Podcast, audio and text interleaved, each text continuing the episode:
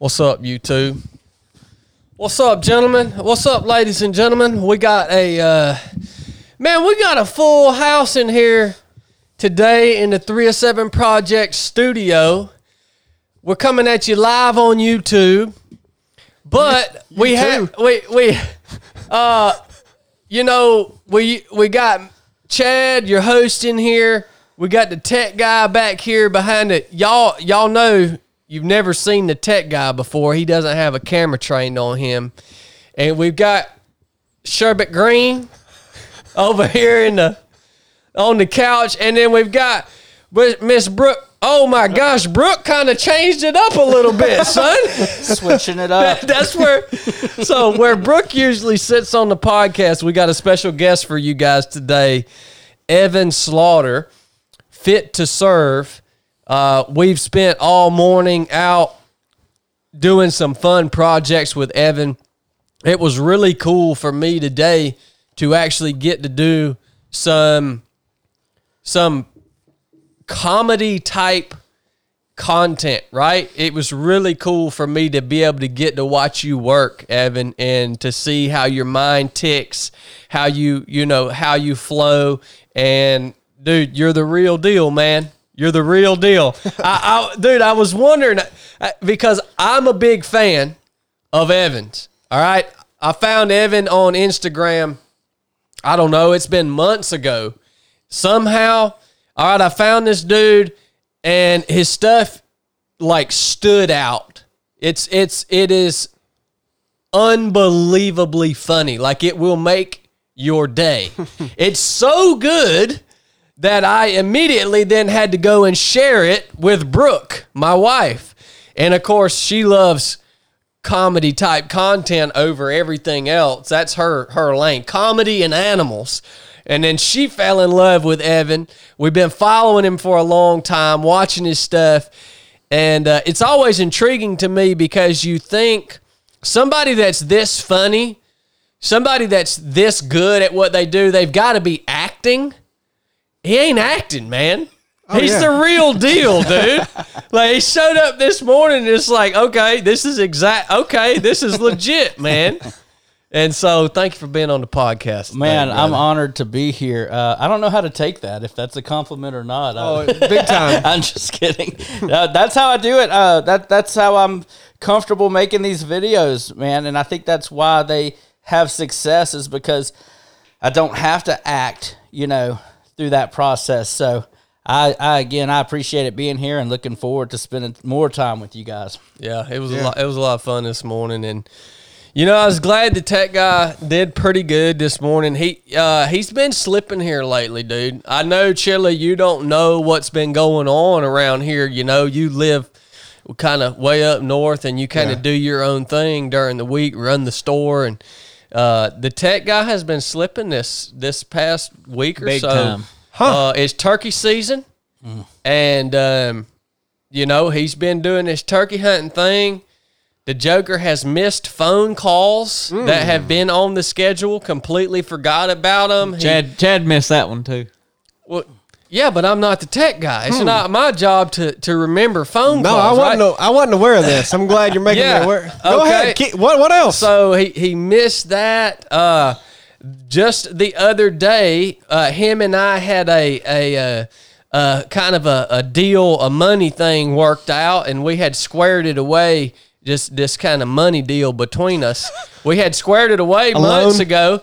Well, he's getting ready to paint his truck, and he sends me a text, and he says, "Hey, Bubba." Can you bring me that money you owe me? Because I'm getting ready to buy the paint stuff for my truck. I said, Well, I'll bring you some money if you want me to, but I thought we I thought we were squared up on that uh, kind of months ago. Mind you, he did still also owe me money, but oh. just not that. this money. joker was trying to dun me for something we like I'm talking like thousands of dollars that we squared up on a long time ago. And here I thought Blake was a good guy just from meeting him this morning and all the work he did on the on the videos this morning. I thought he was a good guy. Yeah, he'll trick you. Yeah, I'll He show u- you real quick. Evan. You better watch He, it. he Wow. usually is, man, but I'm gonna tell you, turkey season does something to that joker. Yeah, I ain't studying this work stuff this turkey season. I mean, this all this stuff just kind of had to go on hold because you know uh, you want to learn something. it's turkey season, and old boy got plans in the morning. Well, And this weekend, I ain't gonna be able to do it. But when I get back, I'm gonna have to go turkey hunting. You know, this work stuff's got a pause. He'll probably have some collapsible shotgun in his backpack on the basic course this weekend. or I might twist my ankle tomorrow. Yeah. well, me and uh, me and uh, Chad have we'll we'll deliberate on what what you're gonna face the the consequences you're gonna face due to that because Listen, y'all can't deliberate on nothing because I'll shut this unit down. no man the last it's two, already shutting down. the last two months you've already been on uh, half pay and yeah. And extra duty so we'll just carry that over to Yeah. the next month Half Ne- month, half month's pay times two. yeah And Well, extra I'm duty. past my probationary period, so y'all either got to fire me or whatever. Evan, I don't know, you know, in the military, I don't know if you ever went through the UCMJ process, but I did. And uh, I know what it feels like to get half month's pay times two taken plus extra duty. Blake don't know what that feels like yet, man. Uh, I too was a part of the UCMJ process. I must say, pulled a lot of extra duty. Uh, they were trying real hard to not cut my, my pay in half, but ultimately I pushed them to cut my pay in half. One time. So I'm glad I didn't lose rank though. yeah, yeah. You know, my mentor, uh, my men, my SEAL mentor, Frank Cutler. He uh, he told me before I ever joined the Navy. He said, "Dude, you're not a real SEAL unless you get to go through that UCMJ process." And you know, that's just part of that's part of it, man. You Part- got yeah. you got to learn what that feels like. The good thing about it is, is when we if Blake keeps slipping and uh, he gets half month's pay times two taken. That half month's pay that goes and it's going to be divvied out between Chili and I. sweet So Ca- Look, Chad went to calling everybody. He couldn't get me on the phone the other day, and uh, that's another thing. He won't Cass answer my said phone he, calls. Cass said he was panicking. she said he was calling everybody in the family. Nobody would answer. You know how he never answers anybody, but nobody would answer him. And she said, "Man, he was freaking out." She said, "I've never seen him like that. I don't know what was wrong with him." well yeah, screw you guys, man. Y'all know I don't have to answer when y'all call me, but when I call you, you're obligated to answer. Chili. What why are you telling me I've called you three times this week, man, and you don't answer your phone. You call me back 10 minutes later. You got to tighten up on that. Look, all of y'all are slipping. All of y'all are slipping. Now, I had phone malfunctions Look, I don't want to hear your excuses. Billy didn't answer me yesterday, and he called me back at eight o'clock, and he said, "Hey, I hope this is a good time." And then he just rolled right into what he said, what he had to say. I thought, well, I guess it don't matter if it was or not. He just threw that in there as a respectful measure, right? man I've been whew, I've been making I've been wheeling and dealing lately so All right. Um, this episode is brought to you by our Patreon members. If you guys don't know about Patreon, it's a private community that we have here at 3 of 7 Project. Uh, Patreon is kind of like an, it, well, it's an app that you download on your phone. Uh, you can join our page 3 of 7 Project on Patreon and uh, you can support the podcast. You can support everything that we do here at 3 of 7 Project. As a matter of fact, every one of you guys who contribute on Patreon, you are a huge part of enabling us to do everything that we do. All right? You're a huge part of that. And so over there, we put out as much extra content as we can possibly produce. So we have our range series on there, which is uh, about 90 something minutes worth of content out on the range. If you guys like to shoot and uh, you want to, you want some, some good uh, lessons on the fundamentals of marksmanship and gear and that type of stuff. You can access all that on Patreon at any time if you join us. Uh, we do a live show three Sundays a month called Resurrected, which is probably my favorite thing that I do. It's uh, it's a Bible based content where we get to have live conversation, Q and A, and all that good stuff with everybody on Patreon. I've got the Nuff Said podcast over there, and um, it's just a really cool place for us to communicate with each other, for you guys to comment uh, with with us and, and and each other, and we're not limited by the you know the social media algorithms. It's a it's not a fan page. It's actually a community. So Patreon, you guys are are what makes all this happen. We couldn't put the time into the podcast here if it weren't for you guys. So thank you for supporting us. And if you want to join us over on Patreon, we'll attach a link to Patreon in the description of this episode.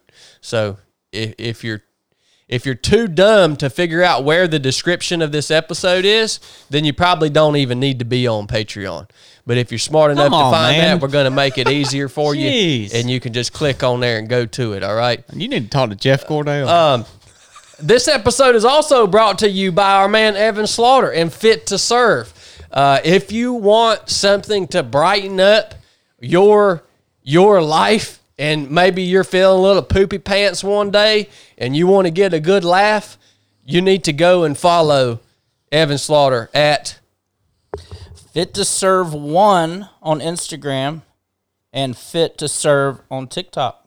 Roger that. And I'm on YouTube, but not like y'all are on YouTube. I'm trying to grow that YouTube, but you can find Fit to Serve pretty much anywhere you'll find me. That's awesome, man.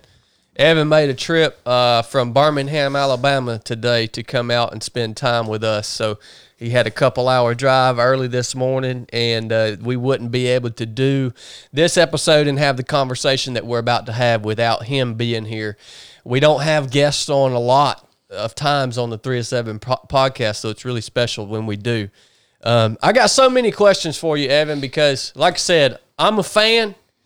Uh, there's very few people that I follow or that I see online that I'm actually like, man, I would like to meet that dude. I would like to know more about him or her and their mission and and um, but I, I've been drawn to you, man. So I, I want to really dig in on this episode to to who you are, who's who's the who's the man behind the the awesome uh, you know content that that is coming out that's making so many people laugh and and en- enriching people's lives and and uh, who's the man behind that? And and then you know we'll eventually get into where you are currently and what your mission is. And you guys on YouTube at the end of this episode if y'all got any questions after listening to to Evan speak here on the podcast you guys will be able to interact with us in the comments as usual tor- towards the end of the episode. So brother i just want to start out with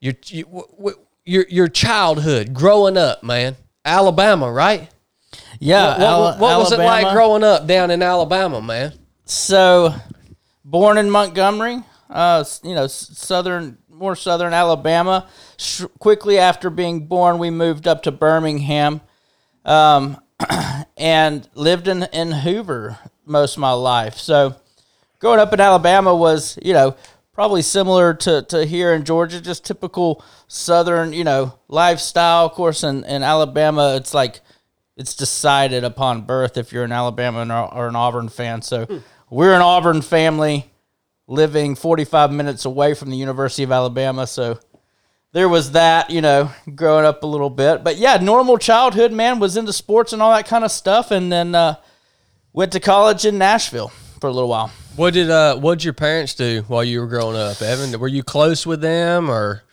Yeah, so my dad actually when when of course this is kind of funny. I guess birth control isn't what it is now because my mom was on birth control when she had me and my brother, my older brother. i'll be dang So surprise huh not only were we a surprise, but we were trying to be prevented at the time, is how I like to word it.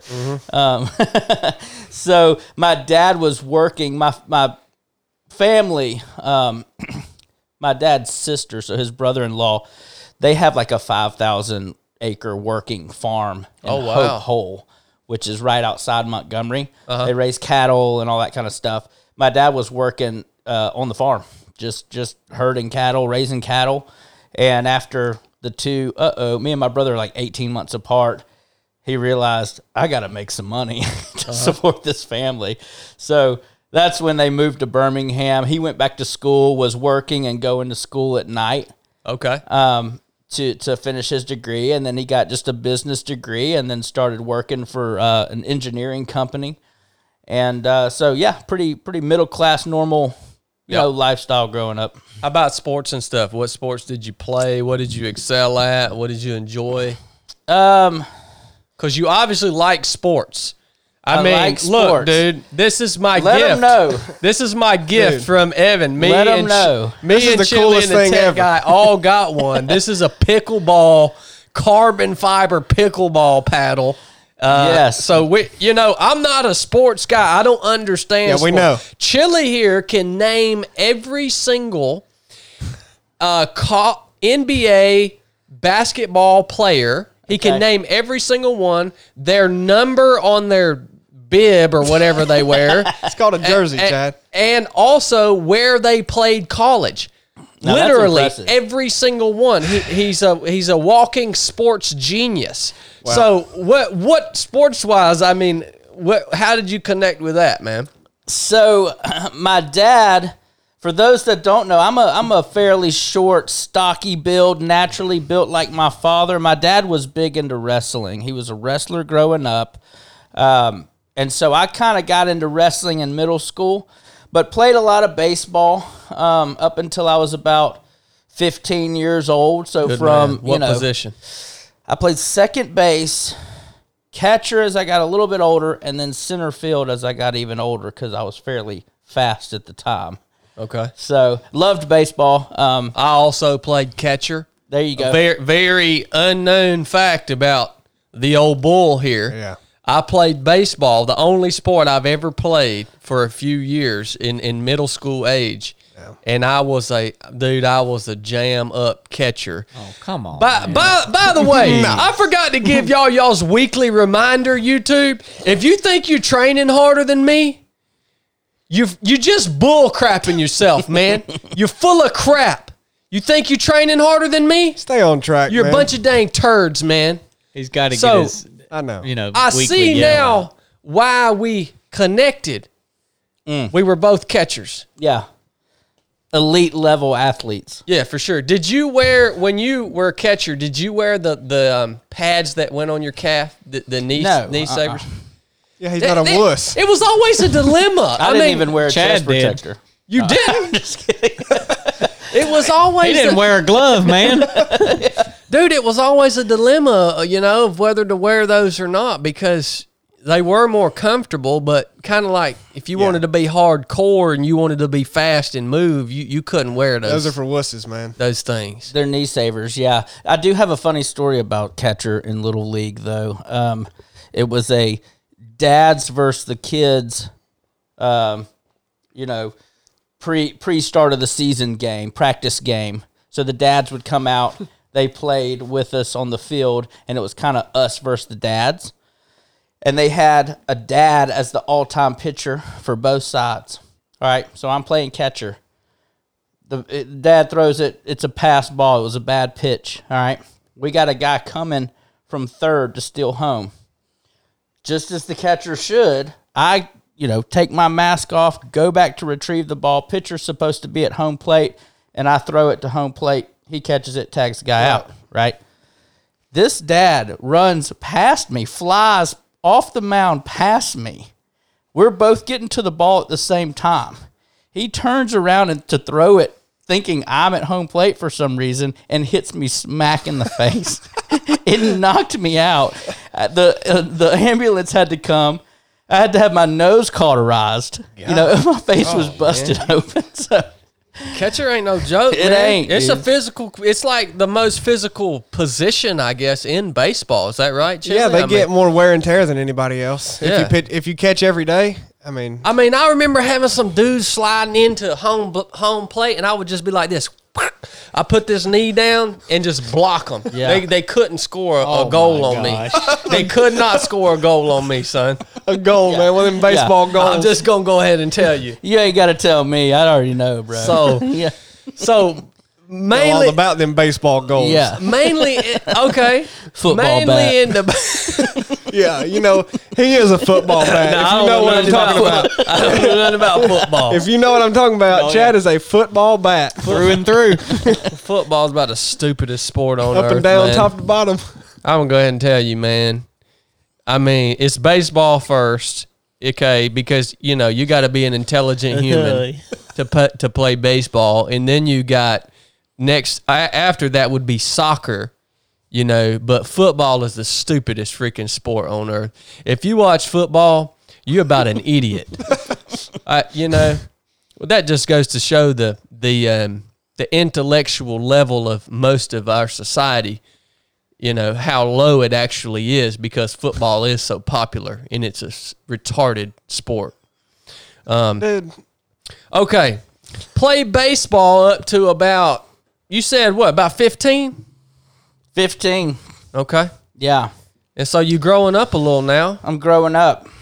I'm in high school, not playing in high school. Why not? I really just didn't even try out. It's like as soon as I hit high school, I was just more concerned with hanging out and having friends and partying and just doing. I mean, I was the kid that did not study in high school, coasted through with some C's, you know, mm-hmm. Mm-hmm. no effort C kind of guy, which Yep. I think that's pretty impressive too. you know, most people don't study and fail. Yeah, yeah, that that Yeah. was me. I, was a no effort study. fail. Yeah. no effort, guy. still got to see. That's Yeah. pretty good. yeah. no effort c average i mean at, you know they teach you that that's average i'm that's what i was going for was average so basically a straight a student in my mind No, I I, Right. I I like that. I mean, just imagine if i put forth effort that's right. If you was going 100%. if i was going 100% Yeah. I was a no effort go around to each of my teachers the last day of senior year and beg them to change my grades Yeah. in the computer so I can get the gotta crap get out of outta that here. place. And luckily, they hated me enough to change my grades for me and allow me to graduate. perfect Yeah, so that So- takes effort too so yeah. but yeah that you know coasted through and and uh i i went to the sat or act we took the act and i remember i went with this girl like we rode together down there Was this your girlfriend or? No, it was just a friend. We actually didn't even go to the same high school. She was just basically trying to motivate me to take the ACT. So it's like, we'll ride together down. There. I mean, I didn't want to even take it. I don't know why. I just wasn't a test taker. And it was like on a Saturday. Like, who wants to take a you know? Who wants to take a daggone Scantron? It was probably Scantron. Scantron right? for oh, sure. Freaking terrible, dude. I'm going to name my first kid Scantron. you know what I'm saying? just in honor. Scantron, Get over here, Scantron.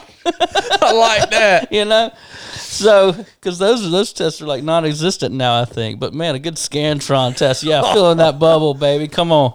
and if you get outside the lines, that might affect your score. Oh, yeah. So- Oh, yeah. You had to fill it in perfect. Yeah. So she looks at me, and I, I don't even have a pencil. She says, "You don't even have a pencil. You're supposed to have a calculator, some other things." She's Number like, two You don't have a pencil, son." I was like, I don't have a pencil. So she had to give me a pencil, give me a calculator. I went in there, got a 19 on the ACT. No study again, which 19's not great. Hey, that'll get you in college. They got me into a private Christian school in Nashville called Lipscomb, which I think it was no more way. the money effort. you know, or the, or the cost of going to that school that also helps get you in because it's private Christian college wasn't cheap, and I had some help from the state of Alabama that my granddad had set up whenever I was younger, Okay. and I kind of knew that that was going to be my option was to go to Lipscomb. So, uh, you know, talking about this, it doesn't sound like it sounds like you were just going, you were just going to uh, or pursuing college just to kind of go through the motions. I mean, did you have? It doesn't sound like it was something you were driven to do. You're riding down there with this girl to do the ACT just for the just for the heck of it, right? So, I mean, you, are you just going through the motions because this is kind of the next step that society tells us to take, or, or did did you have your actually have your sights on something moving into that next phase of your life as a young adult in college? It was more uh, pressure from the parentals. Yeah, I think, you know. Um, mom went to college, dad went to college, which I, I looking back now, I took that opportunity for granted. I get, you know, I wasn't as grateful as a as a younger adult, you know, that I am now, but uh, it was yeah, it was you're going to college. Yep. It was that mindset. You can't do anything without a college degree still. You know that that mindset was I graduated high school in 04, so Got to have a college degree to succeed in life. Yeah, that was know, back going when to college. Yeah, you you had you back then. You had in my school, anyways. It was a tech prep and a college prep, uh, kind of pipeline in high school. And like if you were on the tech prep, you were like You were Scum like of the earth. you were like special ed, man. if you were on the tech prep Yeah. path. Well, it's funny now because I guarantee you, from our generation, all them cats that that went tech prep that Yeah. were looked like scum of the earth. They're probably all millionaires or better Yeah. now. Not not all of them, obviously, but they learned a skilled trade. Yeah. and so all, all the, now you know Own their own the business co- now, yeah, probably. and- the yeah. college thing is just uh, it, it's it's it's take it's it's taken a big hit. I think since those days when when you and I graduated high school, Yeah. and so you get enrolled, and what did you choose to do with that time? man. So, um, you know, um, I'm, you know, 18. I was one of the older birthdays, so I turned 19, I think, freshman year in college, and I'm in Nashville, you know, away from the parents, and I took that same mindset, like I don't need to study, you know. I went through high school, Oh, yeah. had a great time, C student. You can graduate college with C's, so I'm gonna take that route. But I, I was interested in exercise. I was always interested. At that time, I was really into working out, and I thought if I can go there, study exercise science, get out, maybe be a personal trainer at a gym, or start my own little personal trainer deal with this degree.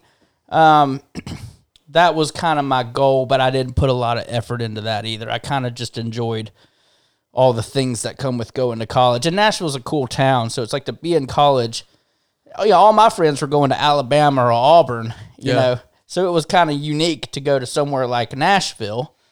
You know, you got the bigger city and all that stuff. So you're not just in a college town, you're in a bigger city. So I just enjoyed the college life and and went went on the whole uh, let's try to get some C's in this exercise science degree path. And I meant to ask you too, Evan. You you enrolled in a Christian school. Were you raised in a Christian home? Church of Christ. Okay, Church All of Christ, So baby. you know the gospel. I do know the gospel. Okay, Roger that. We love the gospel around this joint. Baptized at 15. Awesome, brother. Awesome. Now, you're moving through college. What do do you graduate? So I did two years up there. Now this is, uh, you know, you got to think. I mean, this school is is really a predominantly Church of Christ, very conservative Christian school. It's small. The class sizes were smaller than my high school. I went to Hoover High School, pretty big high school. And we partied hard in high school. You know, you get up here to this this private Christian college, and you're meeting a lot of uh, people that were very sheltered through their high school years, like went to private Christian high schools Yeah. and transitioned into this, and they're just now starting to kind of party. So I was like the one, Uh, you know, like y'all have never smoked weed before. You know, like why haven't you been smoking weed? You know, like Yeah. I was the guy partying and doing this and that. So I did two years up there, and then got put on probation for because one of the the clubs we didn't have frats, we had clubs because it was private school. One of the clubs, one of their parties got busted. So you got Okay. caught. So somehow I come up, you know, as the one who's, you know, like the leading man. Yeah, I guess so. They come up with my name, you know, and I get called to the dean's office, and he makes me ride around in the car with him to identify which house it was that we were partying at. All right. Now I knew which house it was because he knew too, but he needed someone to confirm it, and he took us straight there. And we got there. I was like, "No, that's not it." I would have remembered if it because the back, yeah, that that was not it. And then I just took him driving around in the car around Cool Springs Mall in Nashville until he finally gave up. So you know, I was on the probation thing, not motivated to be there. My brother um, graduated at that time. He was always two years ahead of school and me. Graduated from Lipscomb. He was there at Lipscomb Okay. too. And so I just, uh, my parents were like, why don't you come home and go to UAB? So I moved back to Birmingham and picked up studies at, at UAB. Huh. Okay. Now your brother. uh, So he's your older brother then. Two about about two years ahead of you. Two grades, 18 months. Eighteen Yeah. months. okay. Now it was he. Was he? Did you guys hang out a bunch, or was he kind of? What is he? Is he not? Does he not like to party as hard as you? And Yeah. okay, He's an older brother, which I think there's something to that. Yeah. man man of the gospel you know there's something to birth order it's like he just was always driven mentally you know now we had a father who who when we were younger struggled with alcohol and drug addiction uh-huh. who who you know owned owned this business this really successful business got into cocaine addiction took off to south america for a little while just left us one day when we were i was 15 my brother was 17 about to move to college and calls us from South America. Like he's got his aunt down there. He's putting his aunt into Eric Clapton's rehab center, which is in actually I'm sorry, Antigua. I think that's Central America. Eric Clapton has a rehab center in Antigua. So he takes his aunt down there to put her in rehab, but really he was putting her in rehab but also going down there to party. So he just took off and you know, long story short, ends up coming back we get him some help. He goes to a treatment center in Minnesota, gets sober, and has been sober since. Remarried my mom and all that stuff. Okay.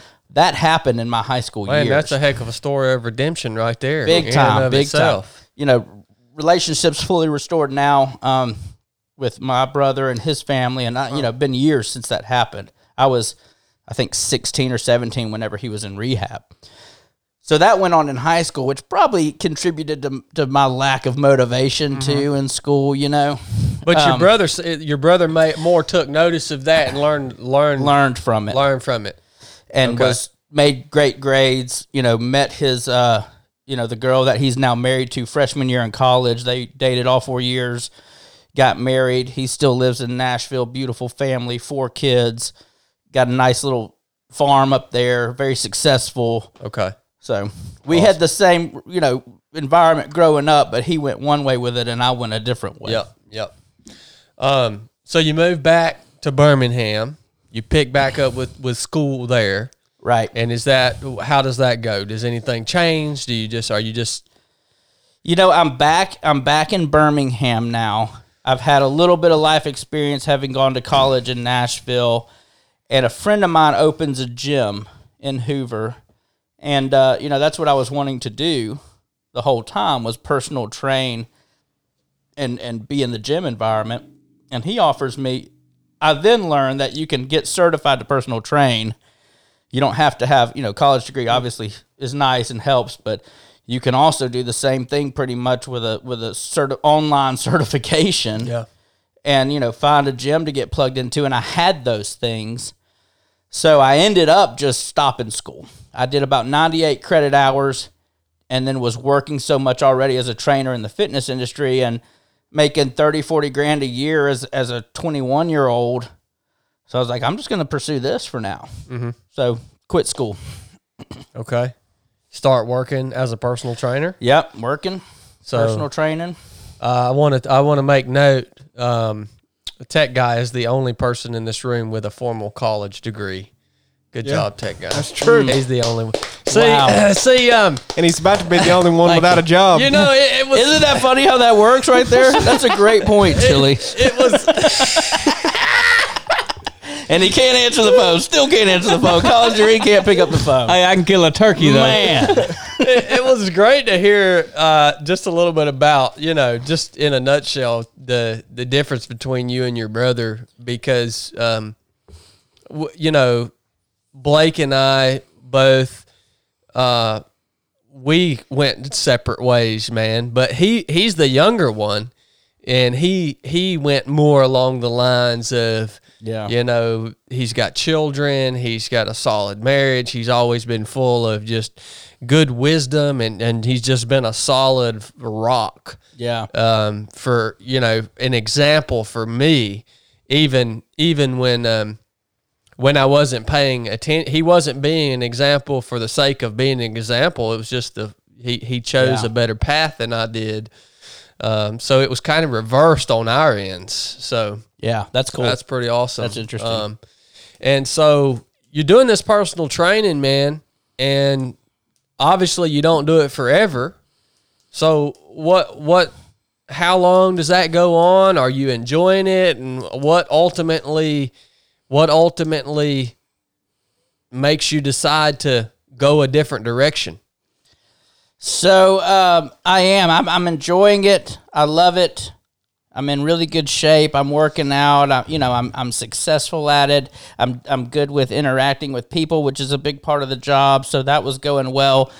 The the part that was not helping out was my uh, extreme addiction to OxyContin at this point. No kidding, man. Yeah, I got uh, started messing around with some guys and got hooked on opiates, and was so I would be like the guy that's like you know personal training clients and then like snorting oxy in the car in the parking lot and come back in and you know personal training clients. So I started to struggle with drug addiction myself. Wow, man. Wow. Um, I understand addiction from a from a um, the perspective of somebody watching it. My wife's in recovery. Uh, yeah, I remember uh, seeing something about that with with Brooke. Yeah, and so I've seen how how brutal it, it is, and, and what what it can, uh, well, the chaos that it can cause in in a in someone's life, and ultimately, if you don't if you don't stop, it's gonna it's gonna get you. It's gonna take you out. It's one of Yeah. the most powerful force I've ever seen on earth. Yeah, It's unbelievable. it's demonic is is how I like to. Yeah, talk to me about that. So Yeah. talk talk to me about about o- obviously that's putting a you can't be addicted to opiates and and like it will eventually get to the point where you can't lead a, a normal life and main you you see now, now not to say that al- alcoholism is any better because Right. alcohol is a terrible drug but you you see some of these alcoholics that are able to kind of function in life Mm-hmm. but be an alcoholic with with opiates at least in my experience and, and w- what I've been through it just what it gets to the point where it's like nah. Yeah, you know? So talk to me about that man. You said that's that's a demonic thing. I've always thought the same thing looking from an outside perspective but you being in it i mean what makes you make that statement because that's a bold statement Yeah, it is, and uh, I mean, it's taken me through it. You know, when I was doing it then, um, it really kind of was more of a. I can remember um, the the moment I found out that my dad was doing what he was doing, because as a, as a Church of Christ family, you know, you don't have alcohol in the home. yeah You don't cuss. You're not even allowed to have music in the worship service, you know? Yeah. So um, it was very conservative, but but that was almost worse in a way because you know, everybody's struggling with something no matter where you go. And in that environment it was more like you just hid it and didn't talk about it. So when I found out about it and then found out that he was doing cocaine of all of the, you know, I was like, Whoa, wait a minute. So everything y'all been telling me my whole mm. life's a lie? So I mm. was the type that my brother went one way with that. I remember still to this day that switch in my mind that was like, I am going to do whatever I want to do now. Mm. And I've got an excuse to do that, you know? Man. I was mad. Yeah. So when I get to this age where I run into somebody who's like, "Hey, have you ever done this before?" and it's a friend from high school or whatever, and you're back in town and you're, you know, 21 now and all that stuff and you try, you know, I was at a point where, yeah, I'll try it.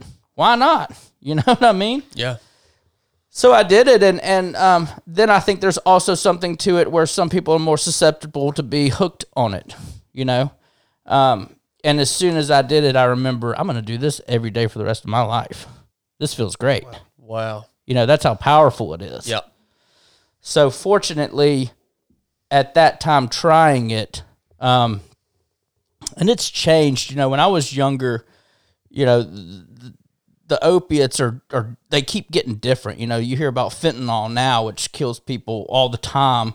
yeah Um, but but then it was just these these OCs or OxyContin, which has kind of been restricted now in the in the pharmaceutical world, which is great yeah but it just leads to people using street drugs too.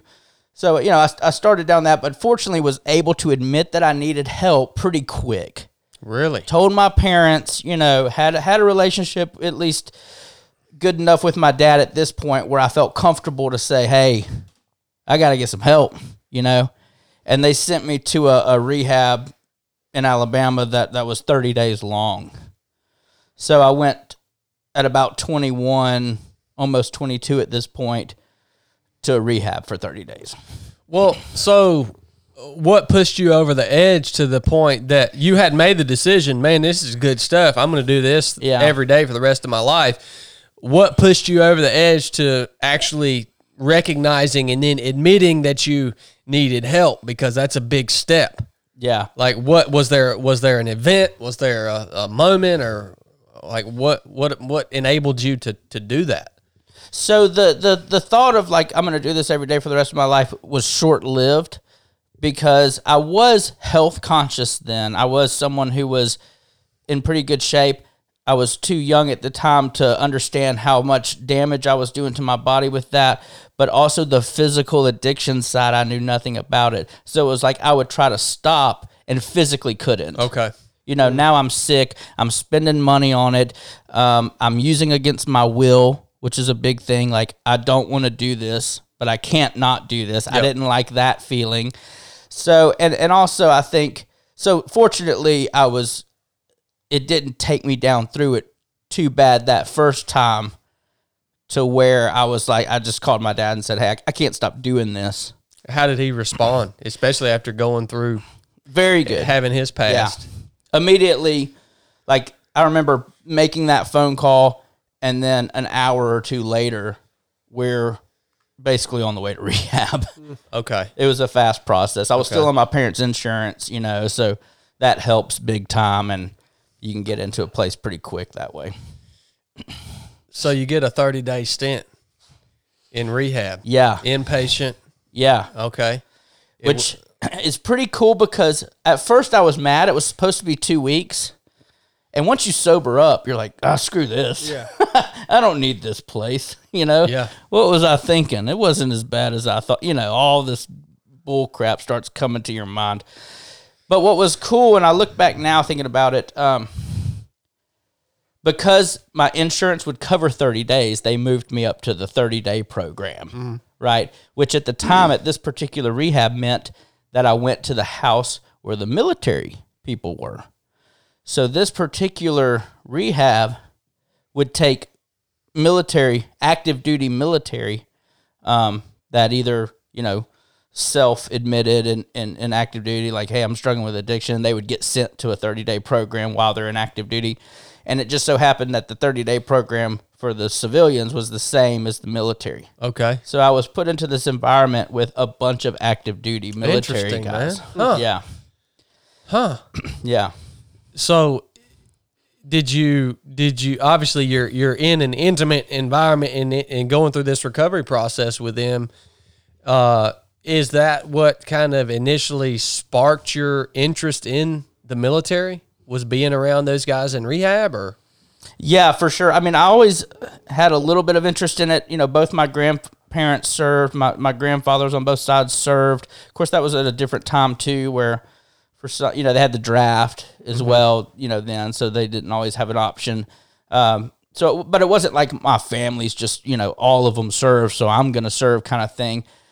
But I had some friends that went out of high school. One went to the Marine Corps and all this kind of. And I've I always thought that was interesting. But what really did, you know, really motivate me was being with those guys in there and then hearing them talk about it and then me expressing interest in it and them kind of giving me some advice on it.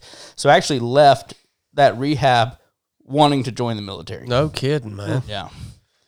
so you so you sobered up obviously during that that 30 days Yeah. uh you get out what do you do when you get out and you're sober so I uh, I kind of worked the personal training thing, I think a little bit, but very soon after I started going to recruiters and talking Okay. about joining the military. okay Yeah, how did that go you know I didn't. who'd you go who'd you go talk to first Went to the Marine Corps first. I did too. Yeah, I E- wanted to every, be a Marine. Every Yeah. young man in the Yeah. southeast, when he decides he wants to join the military, Marine Corps, the first thing he goes Yeah. to is the Marine Corps. absolutely. Now, that's interesting because the Marine Corps is very picky. right. I didn't know that. Okay. and I, I imagine your stint in rehab Yeah. that you that you had you probably told them about that, huh? No, Or- I or- did. no? I didn't Okay. because I was advised. I forgot who it was because I asked about that too. Um, because it was private insurance and and all those things, and then my medical record, you know, it was I. I it's like they wouldn't have known about it unless I told them. Yep. is what the advice that I was given. Yeah. So I just left that issue out. Okay. But because I had some tattoos that were below PT shirt length, and um, you know they had to take pictures of me in a PT uniform, and then I had to get people to write references. And then actually, I think it was the Marine recruiter that told me to not talk about rehab. I think I did tell him, and he was like, well, "We're we're not concerned about that." he actually told me that once you get in, you know, you can do whatever you want. That's what he said. Yeah, like yeah. like that was part of his selling point. Like I wanted to remain a drug addict. Like you know, like well, don't worry. Once you get in, you can go right back to doing that. Holy smokes. you know, it wasn't that casual, but it was. You know, they didn't care about that. So they were going to have me get three references written, which I did. I got all that done. I could have gotten in, and then I found out it was like a nine month waiting period to go to boot camp. And I was the type I went in literally thinking like I go in, you know, they're honored that I'm walking in to voluntarily join the military. Here I am, you know, military. You're welcome. Yep. You know, I want to sign my paper and leave on a bus tomorrow. Yep. That's my mindset. That was mine too. That's what I Yeah. thought was going to happen. so when I found out it was nine months, I was like, well, I don't even know if I want to be in the military in nine months. you know, I need Yeah. to leave now before I change my mind. So I went to the Air Force. I knew I wanted to have a combat MOS. I didn't know much about the military, but I was always that guy that was like, if I go in, I'm in I'm going into combat, you know. That's me, you know. Mm-hmm. I'm doing I'm not gonna be no cook. I'm going into combat. And so I went to the Air Force and, and talked about their pararescue program. And then, right, it was like the Marine Corps recruiting office was the only place that was separate. You know, I, I, I went to, when I drove to do, go look at the Air Force, it was like Air Force, Army was next door, Navy was next door. So I just jumped right into the Army office and started asking about joining the infantry. and, uh, you know, took took the test, the ASVAB, and all that with them. Found out it would be about three three months after signing that I would leave, and uh, join the infantry in the army. Wow, man. Yeah. Right out of coming right out of rehab Yeah. like that. Straight into the to the army. Yeah, That's a that's a big transition, man. right. Yeah, Holy smokes. So yeah, that must have been an impactful time. Spending time with those active duty guys. oh for sure. rehab. Yeah, yeah, yeah, that's huge, man. Um, so the army decides they'll take you. right. You ship out. Yeah. What was arm? What was army boot camp like for you? I don't know anything about army boot camp. It was good. So we call it basic training. So there is the difference there. Oh, you know. dang, man. Yeah. Don't even call it. We don't even call it boot camp. Well, in Navy boot And- camp, you mainly learn how to fold clothes, march, yeah. and uh, sew, and Yeah. stu- that's Navy boot camp. Fold your sheets. yeah. yeah. So the army infantry is a little bit different, where most um, MO, like every other MOS, I think I could be wrong on this, but it's like eight weeks of basic, and then you go to your MOS Yeah. detail, which can be a few months. You know, um, infantry is fourteen weeks straight. So you go to Fort Benning, Georgia, and you do 14 weeks, and then you Okay. come out an infantryman. Um, and there is kind of a transitional period from basic to infantry training, but it's there's really not. I think you get a weekend pass, and then you come back and you go right in infantry training. Um, and and so what they're teaching you is different, but you're pretty much doing 14 weeks straight. And it was it was I I thrive in that environment. You know, you? The, the the yelling in my face. You know, I expected that. The you know being belittled and cussed. You know, all that stuff I knew was going to happen. Mm-hmm. You know what I mean? Um, the drill sergeants even liked me. You know, I was in I was in good shape. I was the third highest PT score uh, in our in our basic company at the time. Um, and if you're a PT stud and you're not stupid, you know they're gonna like you, and you Yeah. don't back talk, and you're you know because you see some people that just like, why would you say that to the? You know what's gonna happen, dude. Yeah. You know what I mean? Why would you ask that question? Like when they say, "Does anyone have any questions?" Don't raise your hand. you know, Yeah. you moron. You know. So it was just simple things like that. I mean, and of course you're in there with guys that are also 18 and never, you know, been anywhere except their mama's house, and Yeah. so it was a, you know, I I did fine in there and actually did well enough to where you know, they had this 18 X-ray program, which is basically an opportunity to go to SOPC, which is Special Operations Preparation and Conditioning. And if you pass that, you can go to selection for Special Forces. So it was kind of like you could join the military with this 18 X-ray contract, which meant that, you know, you go infantry or whatever your MOS is, then you're going to go to airborne school. then you'll go to SOPC if you pass airborne school. Then you'll go to selection if you pass SOPC. So it's kind of like a as long as you pass those things, a guaranteed shot at going to selection right off the bat. Gotcha. Which was cool. Um, and so several guys, after being in infantry training for 14 weeks, they dropped their 18 X-ray option. They're like, I don't want to do this anymore. So there were three contracts available, and they offered them to the three highest PT scores. And I was the third highest PT score, and I really wanted airborne school, you know, so I took it and and got the 18 X-ray contract while I was in basic. Okay. So that meant as soon as I graduated uh, infantry, I got you know said hey to my parents for a few minutes, went to the other side of Fort Benning where they have airborne school, Dude, I heard that and went to airborne school. I heard that school is freaking miserable, dude. Fort Yeah. Benning, static line, airborne school. I've heard so many horror stories about Did you not that. get to go to airborne school? No, so when I joined the Navy, I joined the Navy on a SEAL contract, and so by time I made it through boot camp, BUD/S, we took our jump school in SEAL qualification training. Okay. By this time, the Navy had developed their own, uh, their own jump school, so it was all in house. So we learned static line, and this was all taught by civilians. Yeah. Static line, Wow. free fall, halo, HAHO, the whole nine yards within like, I don't know, jump school was like maybe a month long. But That's cool. Yeah, it was just uh it it was really Knock 'em all out, It yeah. was really chill, man, at a civilian drop zone just Yeah. outside of San Diego. Yeah. And you know, all that cushy prima donna Navy SEAL crap. I mean, how could you expect? But they used to send SEALs to Fort Benning. Right. And I have heard about that school like you're up at three hours before sunrise. You're Yeah, yeah. jocking up with Company your runs, stat, yeah. and you get your static line chute on. Then you got to go sit on a bus somewhere or, or on a DZ for hours, all Yeah. jocked up before, and then doing just. I've heard hundreds of reps of PLF and all. Oh, this. yeah. So Yeah. um, I, I mean, did you did you enjoy? You wanted to go to jump school once you got there. Yeah. Did you actually enjoy the experience, or was it frustrating? Um. well, uh, so I was so green in the military. Yeah, then too. I had no time in a unit, no time in a regular. You know, I was just right out of infantry school.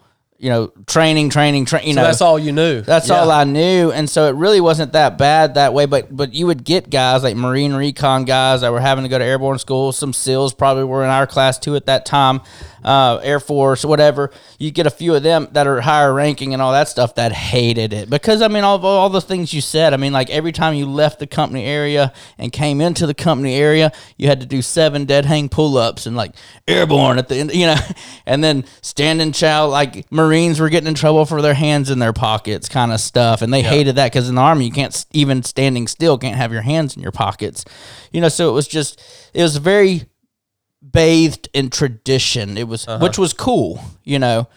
But it was, you know, airborne school since when they started airborne school. You know, you do the company runs to cadence, and yeah, of course, the long waits with the jump stuff. The the thing that was challenging, which I was fortunate enough to to skip because it rained that day, was Tower Week. Which Tower Week is terrible because of how many injuries occur. Like they don't even have it anymore, from my understanding. But it was this tower that like had a little field around it, you know, but parking lot everywhere else and like it was 250 feet tall. They would bring you up and then release you in an open canopy already. Mm-hmm. and you're just practicing from 250 feet down, and you would land, you know. But guys would, uh, and they do do this demonstration where they bring a dummy up and they show you like you have this amount of time to pull your reserve, and here's what happens if you don't pull your reserve, and the dummy just smacks the ground, you know.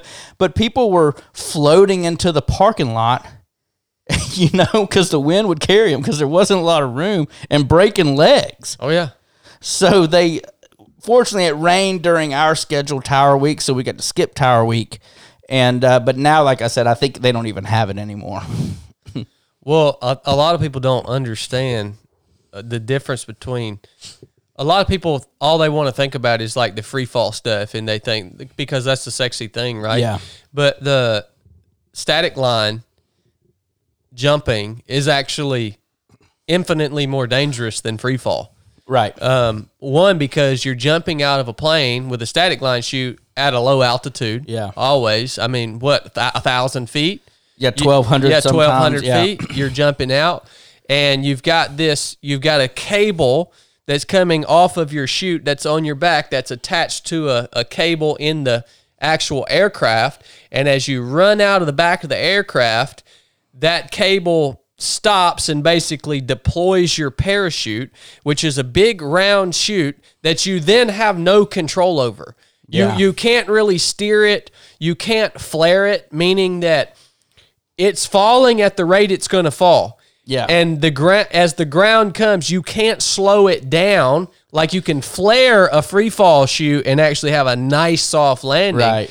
This this static line chute, you're just dropping like a sack of potatoes, man. Yeah. And you have to land a certain way. It's called a parachute landing fall. Right. Feet and knees together. You land and roll. If you Keyword don't fall. it's a it's a controlled It's a fall. controlled fall. If you don't Yeah. do that, it's you're going to break your legs. Yeah. It's that bad. Yes. And another thing about static line, the reserve chute is right here on on your front, right? yeah. So a free fall parachute, if you jump out uh, with free fall at twelve thousand feet, you deploy your main chute at five thousand feet. It's a bad chute. You're still you got you're a long ways from the ground. All you have to do is pull a little red tab. That main chute breaks away and it automatically deploys your reserve chute. Yeah. They're connected together.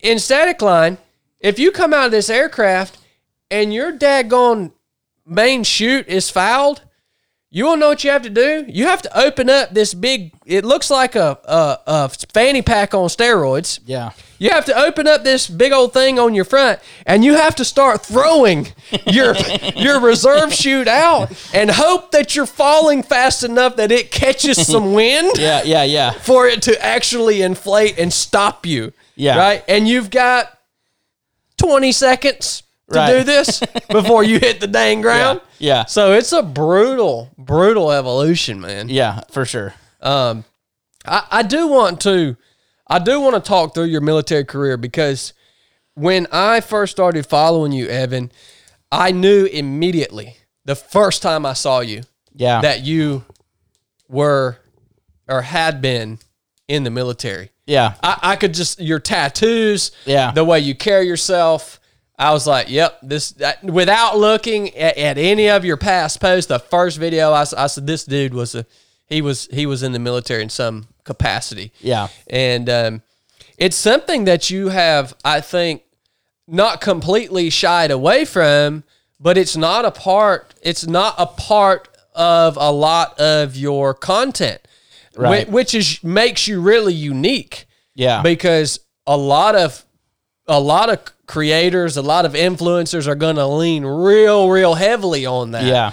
and you haven't done that. You Right. You know, it's not you don't hide it, but it's not front and center. And I don't think I think a lot of people that see your stuff, unless they were somebody like me, they would have no clue that Yeah. that you served in the military, and you are actually a Purple Heart recipient yeah. um, which is a huge. I mean, what I mean that's unbelievable, dude. I mean, I don't have a Purple Heart. Uh, th- I mean, thank goodness. But you, you've obviously went through um, some difficulties, some challenging times there, and uh, I want to talk through your your military career and just um, what you got out of it, what happened. Um, what you know eh, why you decided to ultimately get out and and all that good stuff. But I guess to start with, what year did you? What year was this that you joined? 2010. 2010. Yeah. Okay. Yeah. And you make it through airborne school, and then do you proceed to go through with the the special forces selection course or? Yeah, yeah. So, and and I'm glad you phrased it the way you did because I I do like my my, my social media stuff. It isn't military, you know. Like you'd have to realize, or someone who was in the military. That's I get the most from like guys that were in there. Like you were in the military, weren't you? Yep. Because I I didn't want to go down that that niche and just be you know military audience owner. I want to I want to you know share my stuff with everybody. Yes. So I get a big military following, and I think it's more successful because I don't just put it out there. You know, not knocking guys that do or whatever, but that just I knew I wasn't just going to go down that road. You Yep. know, I felt like I had more to share than just that. You've, handled, you've handled it masterfully, in my yeah. opinion. Well, I appreciate that because it is it, it was part of the strategy going into it. Yeah. Um, but so, anyways, to get back on track, uh, yeah. So I'd, I'd graduate airborne school and uh, go up to Fort Bragg for SOPC. It's summertime, and they are in a holdover. They're not doing SOPC or selection at Camp McCall during the hottest months because of heat casualties at the time were real bad and high. So you're in holdover until basically late August, I think, which, you know, it's still really hot, you know, in North Carolina at this yeah. point, uh, even into September there. Um, so yeah, I go through the holdover process in SOPC, which was a couple months. Um, that was the first time I got to actually go on leave and go back home. It had been a little while after joining since I'd done that. And then uh, get called up to go to SOPC, which is basically 21 days of a pre selection out at Camp McCall. It's kind of like selection, but they're teaching you more stuff. You still have to pass events. Um, you know, 18 roughly 18 mile ruck march. They don't tell you the distance or the time that you have to complete it kind of deal but we figured it was about 18 to 20 miles the, the last ruck that you do. You do a lot of land nav. They actually have classes with land nav. Um, they make you watch the movie green beret with uh, john wayne No, for kidding, some man. reason, Huh. which was funny because John Wayne does everything wrong in that movie. Like he's got his rifle slung upside down over his shock, you know, over his shoulder, and he like he's flagging it like all his team members the whole movie, like pointing his rifle, using his rifle as a pointing. That's object. wild. I It would not was- expect that. It was just, I think, a comedic thing that they do. Um, so there's some classes and stuff. You know, it's not easy. You're out there living at Camp McCall, which is they, they also known as Tent City. You know, so all the a lot of the special forces training happens out there. Um, past that, and then I came back, and I was supposed to have like three to four weeks before going to selection. You know, which would have been great because I could have recovered, rested, maybe gone back home one more time. You know but some guys got dropped from the time we were gone for like leaving without permission and just different stupid stuff. And so it bumped my name up in the order. So I had to turn around and go back out to Camp McCall like a week later for selection. And I was broken off, dude. I mean, you have to go get all this stuff sewn on all your uniforms, repack all your stuff, you know. Yeah. And uh, not making excuses, but I went back out there just with the worst mindset, you know. I mean, it was like this was the test now that you've got to pass just to get into the Q course. Um, and I wanted more time to be ready for it. So I go out there and fail the last ruck by like five something minutes and uh, get dropped from the course. No way, But it was a, I was a non-voluntary withdrawal, meaning I didn't quit Yeah. which meant I could I could try as many times as I want to.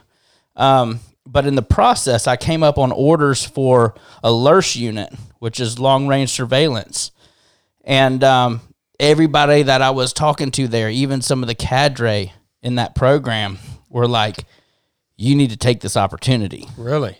So there were three LURS units in the time at the military, and they were basically created to be reconnaissance units.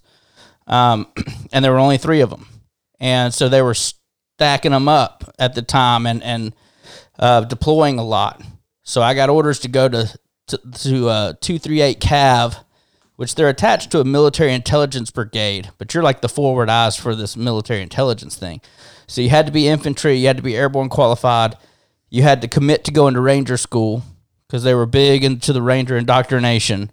Um, I think maybe at one time LURS units were originally attached to Ranger Regiment, but it was like you couldn't promote unless you were Ranger qualified there. Okay. Um, It's a pretty specialized unit. pretty specialized unit, about 65 guys. Wow. We were the only uh, airborne people in Fort Hood. They'd never even seen airborne people before. Like we were on West Fort Hood, so off the main post. Um, and it was actually a really cool opportunity, and I was glad that I took it. Um, of course, when we get there, we find out that three months later we're deploying. You know, like Three that's months. why they needed people Wow, man. was to go deploy. So pretty pretty quick turnaround before I was going to Afghanistan. Man. So you get you get over to this new unit, this LURS unit in Fort Hood. Do you guys do you guys have that three month time span? What are you guys doing? Are you guys training? Are you getting ready? Do you know what the mission is? Um, Well, it's uh, and it may have been a few, maybe a little bit longer than three months. It wasn't much longer than that though, and it wasn't long before. So when I get there, they're actually staffing up a personnel security detachment for the SCO for the senior commanding officers team, and they interview me and choose me to be like I'm in the LURS unit, but I'm also going to be on this personnel security detachment for the colonel when we go. yep. Um, and so we're doing some training around that and uh, gearing up to deploy. And then we go to uh, Louisiana for our little pre-deployment training, which lasted, you know, three weeks or something. And then we come back, we go on R and R, and then we deploy. And I think it was maybe February time frame when we deployed, and then of course, or maybe no, I'm sorry, it was it was April or May, and this is 2011, and Osama bin Laden was was killed like May 2nd or 3rd, 2011, mm-hmm. in Islamabad, Pakistan, right? Yep. So we deployed to Spin Boldak, Afghanistan in that same month. He was just killed, and we were stationed about 225 miles from Islamabad, Pakistan. So we're on the southern border of of Afghanistan and Pakistan, you know, of Afghanistan right into Pakistan. Uh-huh. So it was kind of a unique time to be over there. Yeah. Things sort of heated up as soon I as we bet. got over there. I bet. Big man. time. It's amazing to me too. You're talking about this is now 2011. You joined the army in 2010. Yeah. So you're less than a year Right. into your career. Yeah. And you're getting ready to deploy to a combat zone yeah. in a in a really volatile time Right. and you've got a year under your belt. It's insane, man. That you know that's why I have the the up. We see so much in on social media, and we hear so much from the about and from the special forces community. Um, you know, in the public these days. All right. Now, yes, there there are great things that have been done by special operations units uh, over the last 20 years, you know, some high profile missions and this and that. What you don't hear about is the guys who are serving in are in the army, the infantry guys, the guys that are parts of these specialized units within but within the conventional army that have six months or a year of active duty time and, and training and they're going down range on a usually a year long deployment to a combat zone. And you know i've got a buddy i got a good friend. His name's tyler. And uh, he's he's in a conventional army unit. And this dude has probably got I would say he has more combat experience than any special operations operator that I personally know.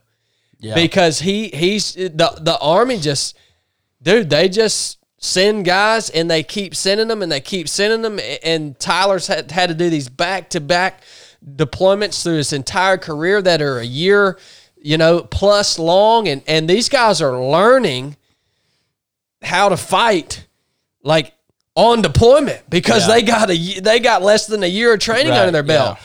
Whereas me, I didn't deploy for the first time until I had three years, three years of service. Yeah. Because the training pipeline is so long. You got so much training, time to mature, time to to really hammer things out. So Yeah. it's just unbelievable to hear that you're deploying over there with a you know a year after after you've enlisted in the army.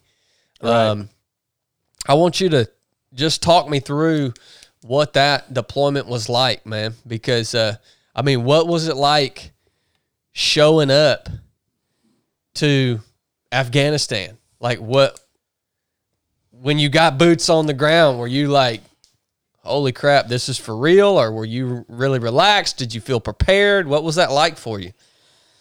You know, I think about that often, especially as I get older, um, because you know you, you're surrounded with really good leadership. You're surrounded with guys that have been there and done that, that are kind of talking you through it, helping you know what to expect. Even though you know you're never going to know what to expect until you're there doing it, but but you. At least I did. I felt more comfortable being around that leadership and, a, and around such a good unit, you know, of guys that you know, yeah, you're going into it. I mean, I was handed, you know, I was made made one of the long range marksmen as we were getting ready to leave, and get handed this M14, you know, rifle with a you know 20 inch barrel. It was really cool. I mean, we were cleaning the packing grease off of it.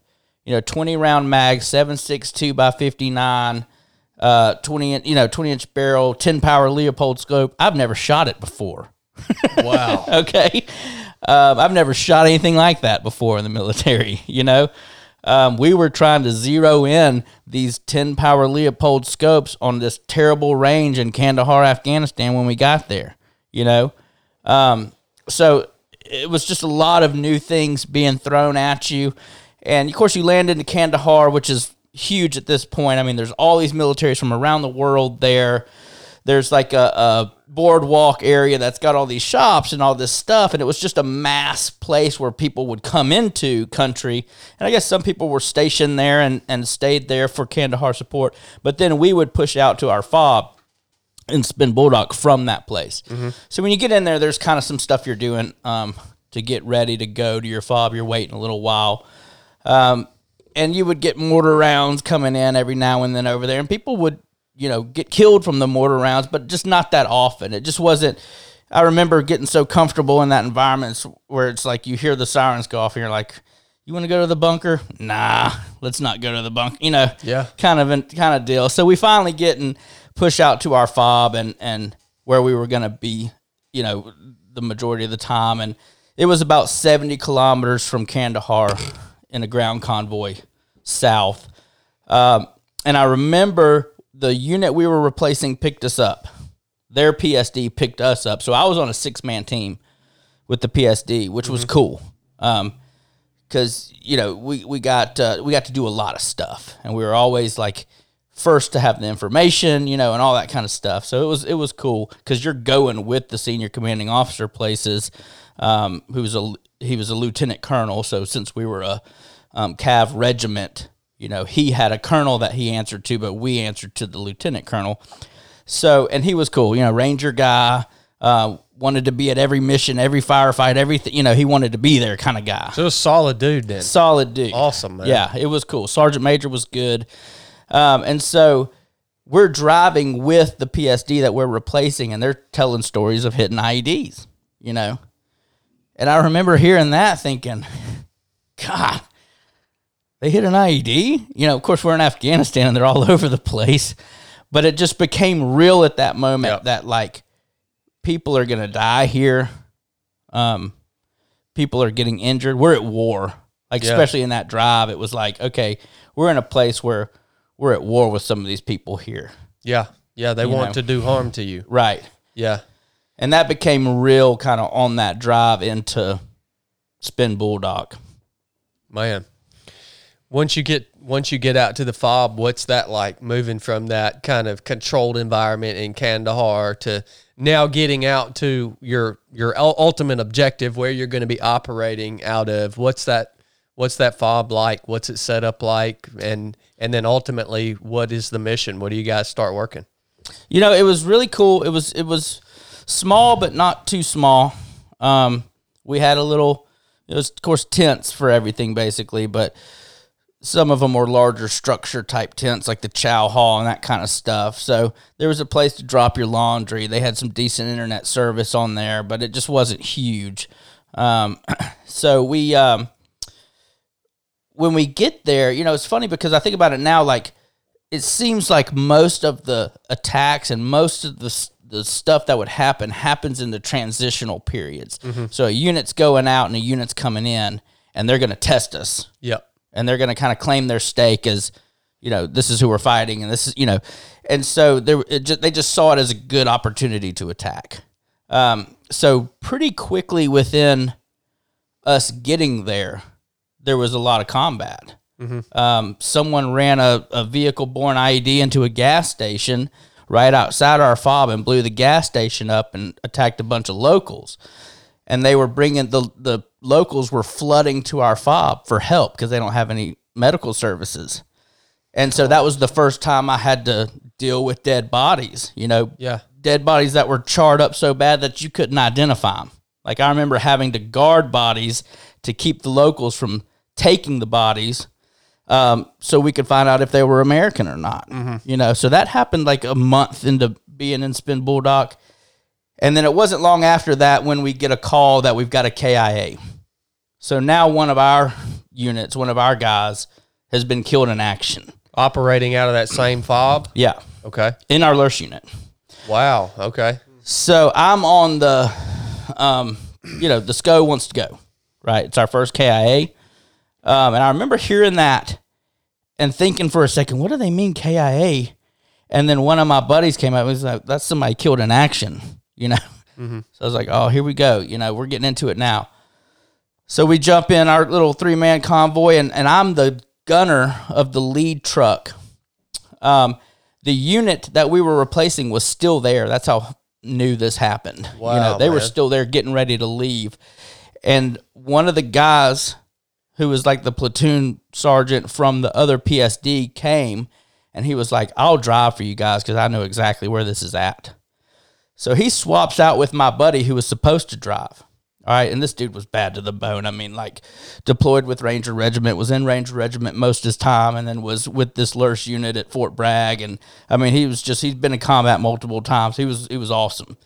So he's driving us, and we go out there to to provide security and help for this KIA. You know, because usually you're thinking they hit an IED. Now where's the ambush? You know, so we come to provide some security, and we're crossing up over a wadi about. And I remember he was driving super fast, and like I said, we had a mine roller attached to the front of the truck, which is you know digging through the sand to try to prevent IEDs from blowing up up under our truck. At least it would hit the mine roller and blow up in front of us. So, and I'm on a stand up turret on a gun and I'm short. So I'm standing on these ammo cans and I'm hanging on for dear life up there, you know, Yeah. bouncing around and this dude's flying. And we go to cross this wadi and then boom. All I remember was chemical burn, um, unconscious for a second, waking up, trying to figure out what's going on. There's smoke all in the cab of the thing. The mine roller's been blown off the front of our truck and the platoon sergeant in the TC seat is saying contact IED, contact IED. So we just hit an IED, right? The driver starts backing the truck up, and as he's backing the truck up, he loses consciousness and goes out. That was come to find out his second time to hit an IED in country, and he had just swapped out seats with my friend who was supposed to be driving. So I look down and I'm thinking, am I okay? You know, and then uh, my left leg, I could barely stand on it at the time and we get medevaced back to to base. Um, and when I get there, they they fly off the guy who was driving. I still don't know what happened with him. I mean, I know he was alive, but I think he had some pretty bad TBI from that. Yeah. And then uh, come to find out, I had dislocated a tendon in my ankle and was banged up, but was roughly okay. You know, I couldn't really stand or walk at the time, but um, after after the smoke cleared, you know, I find out my ankle's jacked up. They want me to go to Germany to have surgery on it, or that's an option, and I turn it down to stay in country because I wanted to stay the full deployment. And talked with the medical staff, and they said, you know, that is an option. You can let your ankle heal how it is, and and a lot of times that's better than having the surgery because the surgery can be pretty sketchy. So yeah, we hit an IED, and I'm I'm three months in the country at this point. Man, and, and how long did this deployment last? We were the last 12 month deployment before the nine month deployment rotation started. so Holy the unit replacing us was a nine month deployment, but we were 12. So you're three months in. You got, you got, t- you got nine to ten months Yeah. left out here. You choose to stay out there, Yeah. and you have your your lead vehicle convoy. Your vehicle hits an IED. I just can't imagine like what that. How did how do you overcome that? Like after going through that, like actually hitting an IED, like realizing that oh heck, taking it not only taking an, an injury, get a concussion plus the injury you had, but then realizing like wow, my life could be over at a split second, and I can't see this coming. Like I can't fight back against this threat. I can't imagine how much stress that puts on you mentally to then have to go out into that environment over and over and over again for 10 months after that happens. I mean, how did you keep go like what was driving you to keep going? Uh, because that that that's got to be Yeah. I, I mean, I've never experienced that before. So, It was, um, you know, I think a lot about that. I was young and, um, I was, I was real, you know, strong headed. I think I was, like I said, in really good shape physically. I, I was there doing what I wanted to do. Like when I joined the military, I remember thinking, I want to deploy. Like Yeah. I want to go to combat. I want to do these, you know. And then of course you go through some stuff and you realize, man, how grateful you are. But um, you know, part of me, a, a lot of times, guys, you hear guys talk about like PTSD and stuff, and I heard someone. I used to think I never struggled with anything like that, and then I heard someone define it like. And I don't want to take anything away from the guy that was killed in that incident. His name's Corporal Frank Gross. He's from Florida, 23 years old, played college baseball, you know, commo guy. Um, but I remember thinking almost that sense of, man, I wish that was me dying for my country, you know? yeah. because you get that sense of and and people might think that sounds weird or cocky or whatever but it's not because you almost get i remember guys on our team wishing that they were closer to the ied that i hit so that they could get a combat infantry badge and get you know th- the things that come in because you're there to serve your country Yeah, you know like yeah. you don't want to die but at the same time man what an honor though too you know when you see guys that that give their life for that. Mm-hmm. I mean, it is just something that it's it's hard to explain. So a lot of that for me was the motivation for like going home was not an option Yeah. for Yeah. me. That wasn't a choice. You know, they'd have had to force me to go. Like, I'm staying. I'm in this fight. I'm gonna do whatever I got to do to stay. You know, ask me if I'm okay. I'm gonna tell you I'm okay. You know, and I just I had like a medical boot for a little while, and I would drive. So I couldn't dismount. Um, I couldn't stand up in a turret. I could gun a gun a crow truck, you know, a common remotely operated weapon station from inside the, you know, truck. Yeah. Um, but I did a lot of driving until my ankle got better. And then by the end of the deployment, I was fine. I was running again. I was, uh, you know, sucking it up. Um, one of the things, though, that came along with that injury was, well, now I'm back on opiates again. Oh man, come on. And I uh, didn't think about that. I started taking painkillers again for a legitimate reason. Yeah. Yeah. Um, so whenever I end up leaving country and we go back home, uh, they put me on pain management, and it's right back off to well now I'm hooked on these opiates again. Holy smokes, man.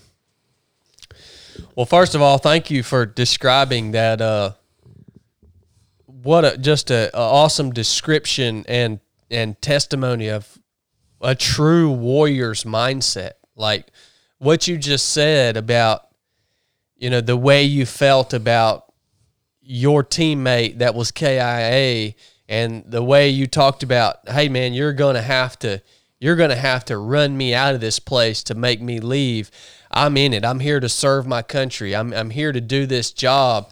That is a true warrior's mindset, man. I mean, that's a testament to the to the the man that you are, Evan. That is a testament. Holy smokes, the man that you are to just describe that mindset and where you were at and what you were thinking and how you pushed through that situation. Um, what an encouraging, what an encouraging account. And uh, I love hearing that, man. I love hearing that. Let's take a quick break and we're going to come back in and I want to pick back up on what happens on the backside of this deployment, man, because uh, Yeah. sounds like sounds like we got, More's a got a story to talk about there. Yeah. All right. Yeah, man, YouTube's freaking out. I just was looking. I don't ever get to see the comments on the that that all you YouTubers make on the the thing there, and I stepped behind the screen, and somebody was saying, "Y'all should play music if you're going to put us on a live hold." Tell them. Screw you, dude. What the crap, man? Get on them, man. Tell them they, they don't. I'll whack you upside the head with this pickleball paddle, son. They don't tell you how to run your podcast. No, man. This is my this is my podcast, man. Right. Brooks on there commenting. Oh gosh. I would hate I would hate to be the one that has to watch the comments that come through on She there. said, Brooks said you have an overactive grundle. I mean, well, no, man, we got that grundle stretched out this morning, son. The Blood flow is good. The blood is flowing, son. you can feel it when you've got your grundle nice and exposed. I mean, you can just feel you feel way more flush. The skin's lighter. I went. I went over there and greased mine during that little intermission. Hey. She greased it up. Normalize proper grundle care. Hashtag normalize proper grundle care. you know. All right. Well, um, let's jump back into this, man. Year long deployment. Um, is that where you got your Purple Heart? Yeah, From- so from it was from that incident? IED incident. Got it overseas, and was one of the only battlefield promotions over there, which was pretty cool. Wow. Um, so yeah, I got the combat infantry badge, the Purple Heart, and a battlefield promotion after that, man, which was cool. we get back home. Pain management. Yeah, Does like, do you immediate like, what are you thinking? Do you immediately know? All right, this is going. This is going to turn into an issue, or are you kind of denying it for a while, or what happens? So uh, you, you know, I think a lot of things played a role there. Um, I remember coming back after that 12 month deployment with, you know, that's that's a great feeling. You're alive. Um, I was in combat. You know, I you know, received a Purple Heart. I came back with this ego almost that was like, dude, I've done it now. What other 24 year old can say, or 24 or 25 at this time can say that they've done what I've done at my age? Yeah. You know, Um, many. I had a I had a pretty big ego from that. I felt like a, you know, pretty bad dude, and and so there were a lot of things that started to kind of play a role. Um, driving became difficult. You know, I start realizing like because when you drive over there, you're driving, you know, like aggressively, like you're in combat. Yeah. So I noticed that. I mean, I got like multiple tickets, so many tickets, uh, traffic tickets that my license was actually suspended. You know, I had a couple speedings in a construction zone. I had, and I just started realizing these things like I'm just displaying this behavior. Yeah, I'm just, which I think is normal to some extent. You know, you go right from combat right back into the civilian world. N- no real transitional period at all. Yeah. Um, so I just had this mindset, like I wasn't even thinking. I felt justified in what I was doing a lot. Um, taking the pain meds that were prescribed. Yeah. Um, I felt I felt like I should be doing it. You know, I was injured over there. I should, you know, but then it just like anything else, you know, especially being an opiate addict, um, it turned into well, now I'm abusing them, and why am I abusing them? You know, what's going on that's making me want to abuse them again, and all this kind of stuff. And uh, so, yeah, I finished my time in the military, um, just kind of not really doing much after that. You know, there were some good training opportunities. Did a, did uh, some really cool things with the Lurch unit, but my ankle was getting worse, and every time we would jump, um, and we jumped a lot, you know, it would just get worse and worse. And I realized that if I was gonna stay in the army, I was probably gonna have to reclass and not do something so damaging on my body, which I just didn't want to do. So now I start kind of coming up on the end of my career, and I get out of the army, and I leave the army to head back to Birmingham, Alabama, and I'm hooked on pain pills. You know, lose. You know, you don't have Tricare insurance anymore as soon as you get out of the military. So Yeah. from the time you go to join the VA and do that whole process, which takes time, um, I just came back with a bad bad pill addiction again. What what? So I, I I get what you were saying about your you know your ankle was getting worse. You came to the reality that if you were going to stay in, you were going to have to reclass. Um, what played into you making the decision to close close out that chapter of your life? Uh, what what what ultimately made you decide to leave the army? You know, I think I just was I was really kind of starting just to struggle like with with life in general. Okay. You know, um, I didn't. Uh, a part of me thinks too, like I had that mindset, like my time should have been up in that IED incident. Like I'm on borrowed time now. Okay. You know, I've uh, I've I've skipped death kind of deal, and I was living every day like it was my last, and I had this mindset that that was okay. You know, I'm just gonna do whatever I want to do. Partied real hard. You know, went out to bars a lot, go to the beach all the. You know, just living this just irresponsible life, and um, I think I was just really uh, struggling. You know, didn't really have the desire to stay in anymore. Okay. You come out, you you cut ties with the army, you get out, and the the addiction aspect is it progressing quickly? Is it getting out of control at this point, or what? I mean, because what once you get out and you get back to Birmingham, I mean, what what is your plan? What what what do you what do you plan to do at this point? You got to do something, but you know, and is that is that addiction now standing between you and having any plan, or what did that look like when you got back home, man? Yeah, so so no plan really. Just go home to mom and dad. Um, see if I can find some work. Um, and the addiction part was definitely getting worse. You know, I was going to civilian doctors now to get the medication I needed, running out of it too quick. Um, just going down that road again. Yep. You know, I could see it happening fast. Yep, yep. And how does that how does that come to a head? So I get into some legal trouble. Um, I have this wonderful idea one day that. Uh, so I was actually taking two. I was taking Valium as well, and and some of that was. I was having trouble sleeping. Um, I don't really blame it all on uh, deployment or, or, but there were definitely some night terrors and just stuff like that excuse me, because it wasn't long after I, uh, you know, deployed. Not too much longer that I got out of the military altogether. So, abrupt. That's another abrupt transmission or transition. Then. Right. Yeah. so um, I'm on this this Valium and taking these painkillers, which is a terrible combination, anyways. And I run out of the Valium one day on a Saturday, and I've got this idea, like you know, I could probably just prescribe myself some Valium. You know, I've seen it done enough times in doctors' offices that I feel pretty confident about this. You know, they had the DEA number right there on the prescription bottle. Some of them do.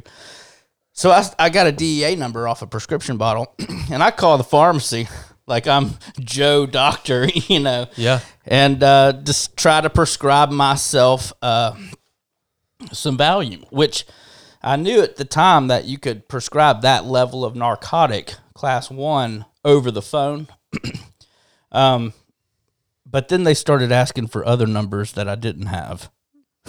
Okay. know, that I didn't even know what that meant. Yeah. So I would hang up with one pharmacy, call another, and turns out that you know, while this is going on, there's some kind of flag in the system, you know, like, hey, somebody's trying to prescribe themselves some medication. So I get a call back from a pharmacy and they say, hey, Mr. Slaughter, we've got your prescription up here. And I'm thinking, great, it worked, you know? So I go up to this pharmacy and I'm, you know, I'm in. I was in a reconnaissance unit. I was so I knew I knew what to look for. So I'm like driving around the parking lot, like making sure it wasn't you know something else going on here. Don't see anything. Walk up to the counter, pay for the medication, and as soon as I do, I'm arrested. Wow. Cop cop comes up from behind me and grabs me, and I start the whole. I was in the military, you know, trying whatever I could to get out of it. Um, it turned out to be a blessing in my life because I went to uh, you know jail for a little bit in county jail, which sucks, and I was able to sober up, and they put me in a veterans court program, which is more about helping you than it is about getting you in more trouble. So they put me through another rehab, and um, I get out of the veterans court program, graduate, sober up, you know, get clean, and um, you know, started kind of getting back into church. I found a, a church there that some friends were going to and started going to do that. Started doing these small groups, started meeting new people that weren't into some of the things that I was into back then, you know, and just kind of trying to stay sober and survive at this point, you know. Um, was fortunate to have some parents to go back to and kind of started working for my dad again and just getting accustomed to being in normal life and and you know doing that without something controlling my mind or my body you know all those different things um, i struggled a little bit from graduating that veterans court program staying off of the opiates sometimes i would legitimately be hurt again and want to take them so I battled a little bit there. Um, ended up getting married, and it cost me a marriage because I couldn't be honest about what I was doing, you know. And I was trying to get myself. It wasn't like I was just this terrible person that was out there, you know, doing all this stuff and all this crime and doing these drugs. I was holding down jobs, you know, had a good job, good dude, just lying about struggling getting all the, off these opiates Yep. Yep. you know. Um, and then finally, it came to a point where I went to one more treatment center that was a not for profit, uh, faith based deal, and it was three months long. And it was really good because it was more about um, my spiritual health too, which which I learned was the problem all along. If I want to put it bluntly, um, yeah, there's addiction issues. Yeah, there's all these excuses I could make for why I was doing it, but ultimately it came down with I was spiritually sick. You know, I wasn't looking for the right. I wasn't looking to the right thing for solutions to these problems that everybody struggles with. You know, I was taking and finding ways to avoid dealing with it, and so they taught me that and reintroduced me to Christ and all that, and and uh, had to rededicate my life. please break that down for for us, Evan, um, because with no doubt there's people watching this right now. What's up, YouTube? There's people watching this right now, probably dozens, if not, you know, I, I don't know, but that who are going through recovery, who who have been through multiple um, treatment facilities, who are trying and still struggling. They're in the place that you were in there, and talk to me about that's a profound statement what you just said was ultimately it boiled down to your spiritual health and what was it that you what was it that you connected with or what clicked with you um, what is it that you needed to hear or what is it that you needed to recognize for you to be able to to realize that was the problem all along and then how did you fix that or, or how did you get to a better place I just want to. I just want you to explain that process as you experienced it.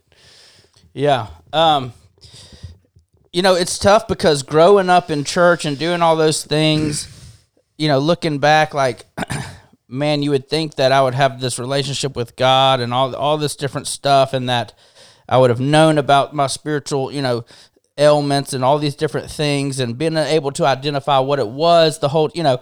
But the truth is, is I was living my life like, like, yeah, I believed in God, but I wasn't living my life that way, you know. Mm-hmm.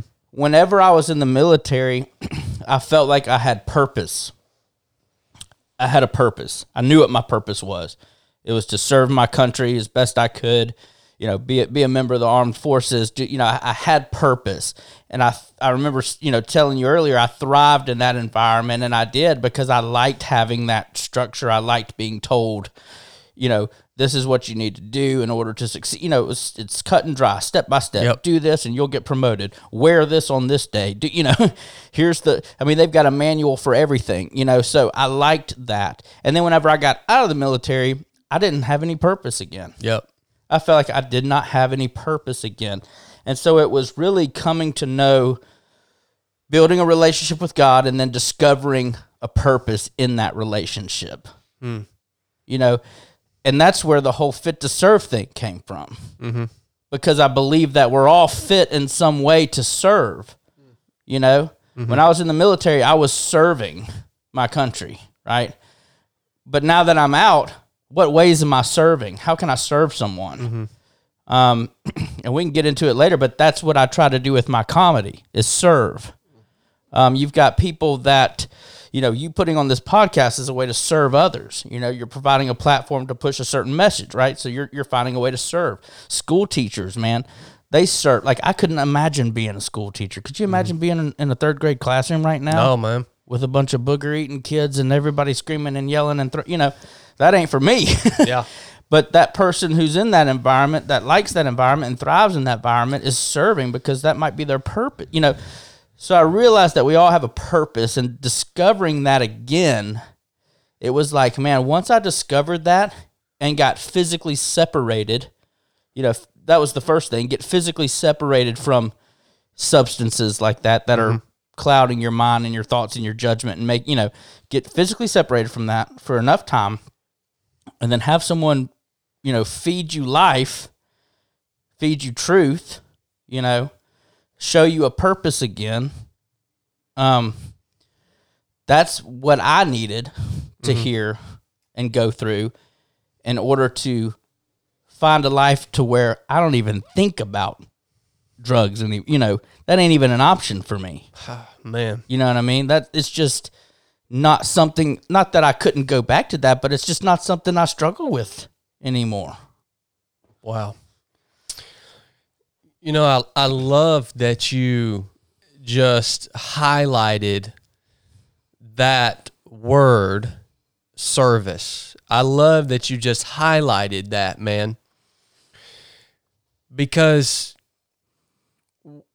that like you said, Evan, there are multiple types of service that we can, you know, choose or, or where we may, maybe we have gifts and talents for in our life. Um, service in the military is one. And and I think this is something that I've seen here recently and you highlighting this aspect of service and how important it is and what it actually means to serve it just brought it up in my mind. We've gotten confused.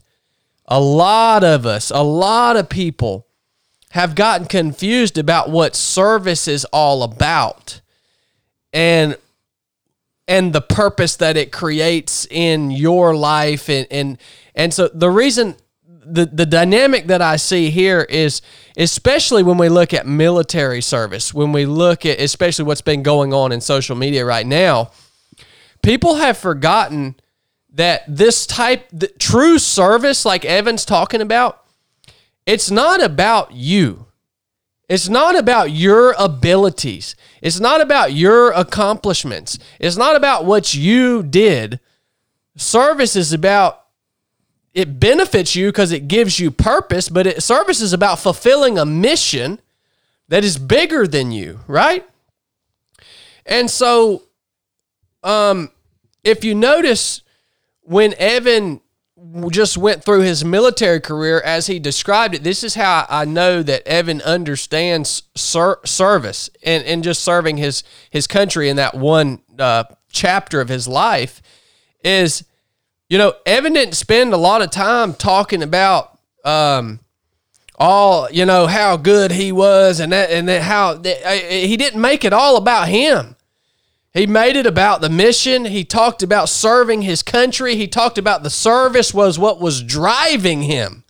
Right? That's what service is, man. But so often we want to get fired up and we want to defend ourselves, our capabilities, our accomplishments, what we've done, how good we are, what and we've just totally lost. Well, what was the reason we were doing all this stuff anyways? It's so easy to shift the focus from service to yourself, and then you wind up in a position where you're just constantly trying to defend yourself because your mindset has changed where everything is now just has your whole life has been about you and what you've been able to do.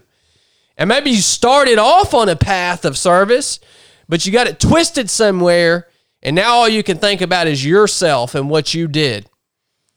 And I'm just telling you, man, that gets twisted in people's mind. And um, when you you said you rededicated your yourself to Christ, what does that? What did that mean? What did that look like? So, you know, for me growing up, um, everything was so structured and so just more focused. I, I feel like a lot of the times, and not knocking churches of Christ or anything like that, but just the way I perceived it was it was more about the the church and the you know all this different stuff, the religion behind it, and no music and the, you know, and I kind of got away from from that in my journey and found um, that I, I identify with different types of services, um, and so the whole you know I'm very non-denominational relationship over religion kind of guy. And I had to find a relationship again with God. So for me, that that meant you know admitting that Christ is my Savior, and and you know my life is yours. You know, guide me however however you want to.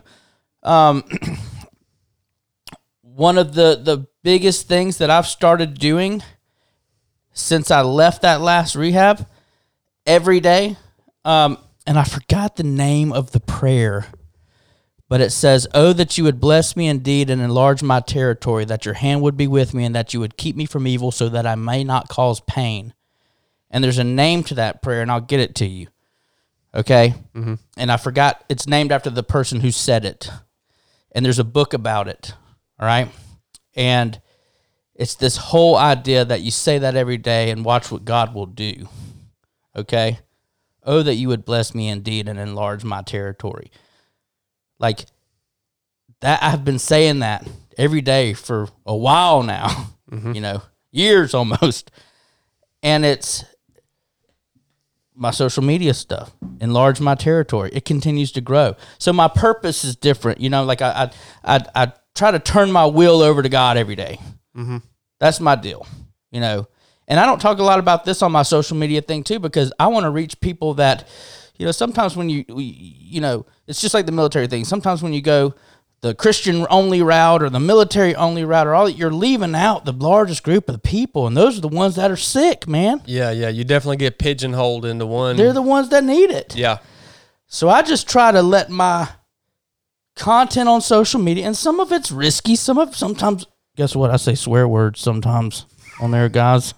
I try to beep it out, but you know, I say swear words sometimes. You know, so it's I, I'm you know, come and watch the watch the content, find laughter, find some positivity through laughter. Not to push my t-shirts, but I sell these as well. So, positive, you know, try to find that's my message: positivity through laughter. Um, find your purpose to serve other. You know, so come to the page and enjoy the comedy and all that kind of stuff. But those that stick around, hopefully, you'll hear a, hear the message that we're sharing today. it's happening right now. you know, yeah, that's the yeah. goal. Yeah, it's happening right now. This is Yeah. this is part of that part of the goal. This is part of the culmination of that, man. and this Yeah. is where you get the real, you know, content. out of- and and you want to know the story about, you know, how I got to where I'm at with the social media. So, you know, this is the real message here. You know, is is there's a purpose to your life. We're all designed to serve in some kind of way. Find that purpose, and you won't even feel like you're you know, struggling in life anymore because I was struggling in life. I didn't want to be, you know, life was hard for me every day. You know what I mean? Getting up was not enjoyable, you know? Yeah. Um, and that's a miserable place to be.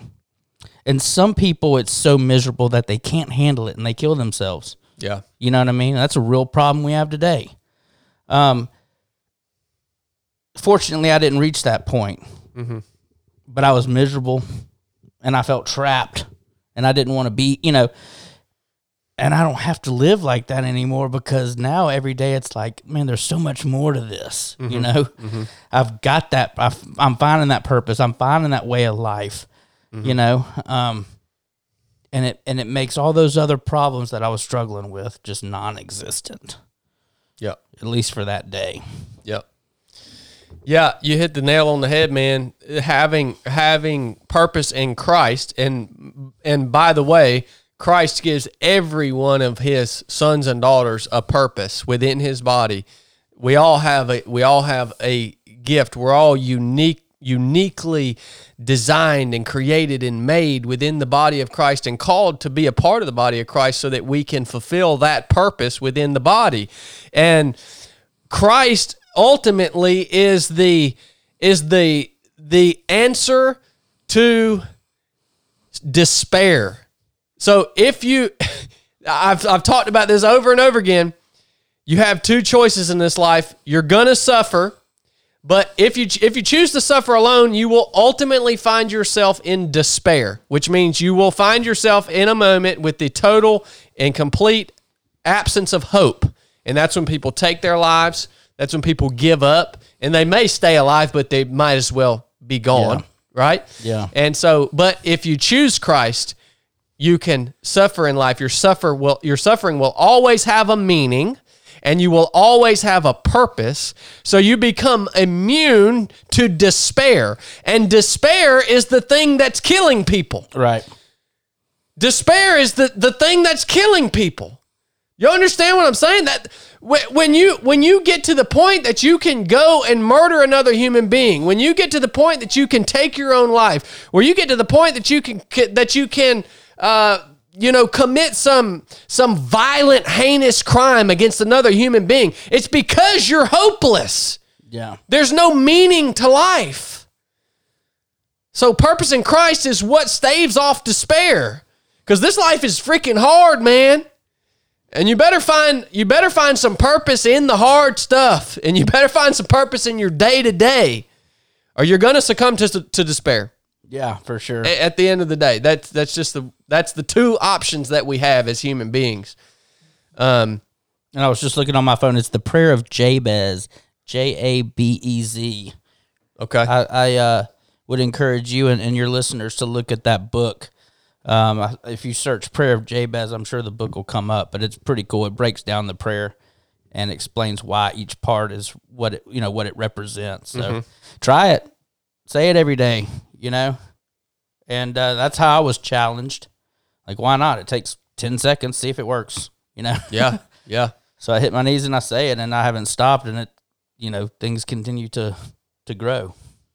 and they will they will continue to grow um yeah blake just taught a message on prayer on resurrected this past sunday. It Oh, was a cool. great message. So that's over there on patreon. Um i do want to talk about evan the genesis of fit to serve the genesis of uh the name. Let's start with that. You you kind of alluded to it over the the last you know couple of minutes of our conversation but how did you nail that down You know, so originally, and I haven't shared this before, I don't think, on any other platform, but originally, when I got out of the military and I was in that period where I was, you know, getting sober, but still struggling a little bit, I started a little workout group, and it was, I called it Fit to Serve. It was going to be free for whoever wanted to come. Uh, we would work out outside. It would it would start with uh, uh or start with the workout, end with a Bible study. All right, and the idea behind it is is kind of what fit to serve means now for me. But it was also along the principles of like more so focused on the physical aspect of it. Like God calls us to go out into the field and harvest. you know, mission work basically. How can we go if we're not physically fit to go? Mm-hmm. That was my idea behind it. So it was like a workout thing with a a message or a purpose of I'm trying to get in shape so that I can be a better servant of God and, and go out and serve other, you know. Um, and I just didn't really stick with it. And I remember I was sharing with you that I was still kind of in a place where I was struggling. So it just sort of it started off great and then sort of fizzled out. I left it alone, but it stayed my username for a while. Okay. And then whenever I came back to making content, I always liked the name Fit to Serve. Excuse me. I decided to make that my TikTok name. And because it was already my Instagram, decided to make it my TikTok. And then I just started putting out my comedy videos under that name. so that's where really, um, when I got it back going, I was thinking, yeah, I know what fit to serve means. But at the time, I just started doing comedy stuff. But then as the comedy grew, I was able to share what fit because people would ask, "What is where's your Yeah. username mean?" And I was like, "Well, let me tell you about it." So I made a video on Instagram, and I think I shared it on TikTok as well, explaining what fit to serve means for me. Uh huh. And that's kind of where it started, and then I just decided to keep it.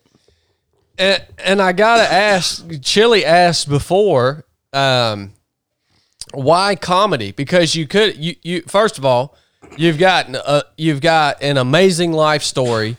You've overcome all kinds of difficulties and, and failures and struggle, and you've got you've got so much so m- much richness about your life that you could have went any different direction, man.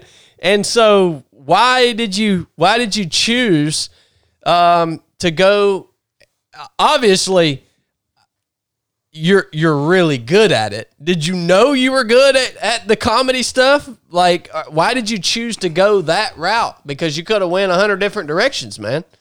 Yeah, so I'm just more comfortable making people laugh. Um, I've used that in my life for a lot of different things, whether it was maybe I was full of fear and I, I found the outlet of comedy to get through that. You know, military guys, we talk a lot of times about the dark humor that comes along with that. And a lot of that's just laughing so we don't cry or laughing so we don't lose control because of anger or laugh, you know, using it as an outlet. So I've done that my whole life. Um, I wasn't, um, you know, I used that to make friends. People liked me because I was funny. Yeah. Um, and I, and a lot of times it was harmful to me because I was just not harmful, but uh, I could use it to be inappropriate. I could use it to put others down. I was really good at putting other people down, saying things that were hurtful. Um, you hear that phrase a lot: "Hurt people, hurt people." You know, Yeah. like I'm hurt, so I'm going to hurt you. So I've used comedy for that as well. But I've just always been the funny guy. Um, as I got further down this social media road and started, you know, making these comedy videos, a lot of that was because I was learning to love myself again. That's another big part of my message is I didn't know how to love myself. I hated myself. I hated myself for the divorce. I hated myself for the the mistakes I've made. I've hated myself for all these different reasons. So I was learning to love myself again. Okay. I've been in shape my whole life, you know. Well, guess what? I hit my mid 30s and you know, got sober and and then found comfort in eating food instead of using and and being lazy and all that stuff and I got out of shape and but for the first time in a long time because I was still on this right path, I was able to love myself. You know, do I want to be healthier physically? Absolutely. But I started making these videos and it was freeing for me. At first, the TikTok thing and all those videos were just a way for me to kind of um, show myself that I'm comfortable in my own skin. Wow. You know, it really wasn't about like I had no intentions at first about the videos doing so well and me grow. You know, I wanted that. I thought that would be cool. So there was a little purpose, but I wanted to see what worked. But a lot of it was me discovering like, hey, I'm cool with me. Yep. I don't care what anybody else thinks about me. And I don't mean that in an unhealthy way. You know, I've got a spiritual advisor I talk to all the time. Um, every week we try to meet on Fridays. And he always tells me, you don't have to worry about what anybody else thinks about you. You just have to worry about what God thinks about you. And I was like, that seems simple, but let me think about that for a minute. If I don't care what all of y'all are thinking about me, and I only care what God thinks about me, then that means I'm only trying to please God. And through that process, I'm probably going to do a lot better with y'all. you know? Yeah. I'm going to be more kinding and servant hearted and loving and all these different things, all these different attributes. If my focus is what does God think about me? so I was able to take that mindset and then find a, a way to make people laugh by kind of just not laughing at myself, but having fun through that process. Like the fitness stuff is big. Well, I'm not fit, you know, right now. I've been fit. Mm-hmm. I'm working to get back fit, but I'm not fit right now. But I make I have a lot of success in that area because I'm kind of laughing at my journey. you Yeah. know? Yeah. And then people are relating to that, and that's what surprised me. I didn't think about that. You know how you feel like you're the only one that thinks this way or has this thought or you know, and then you you put it out there on social media or something, you find out, oh, lots of people feel like this. So the fitness thing started to take off first, and it took off because people who were out of shape like me and were wanting to get it healthy, but maybe they were too too scared to go back into the gym or too uncomfortable or couldn't love themselves or couldn't, you know, they were starting to gain that confidence just from me making these silly videos, basically poking fun of myself a little bit. And I would get messages from people like, hey, seriously, I know you're just being funny, but uh, you're really helping me. You know, I struggle with weight gain and I've gained 50 pounds and I'm trying to lose it and I was too ashamed to get back into the gym. But I get up whenever you do these funny workout videos and I do the workout with you.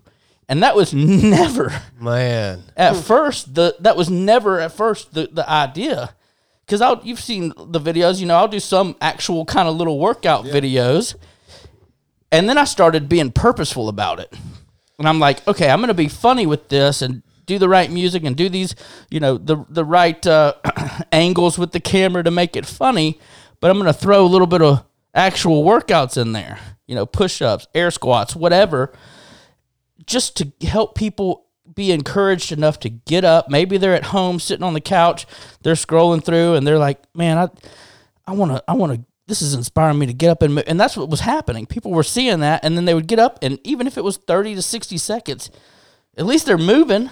Yeah. And Yeah. then let's take that motivation and hopefully that manifest into, you know, maybe them getting back into the gym one day. And so I started finding that purpose for myself in this process. Like, okay, people love the comedy. I feel comfortable with that. I, I, I feel like I've got the capability to make things funny. Now, what am I going to do with it? You know, what am I going to do with this audience that I'm mm. getting?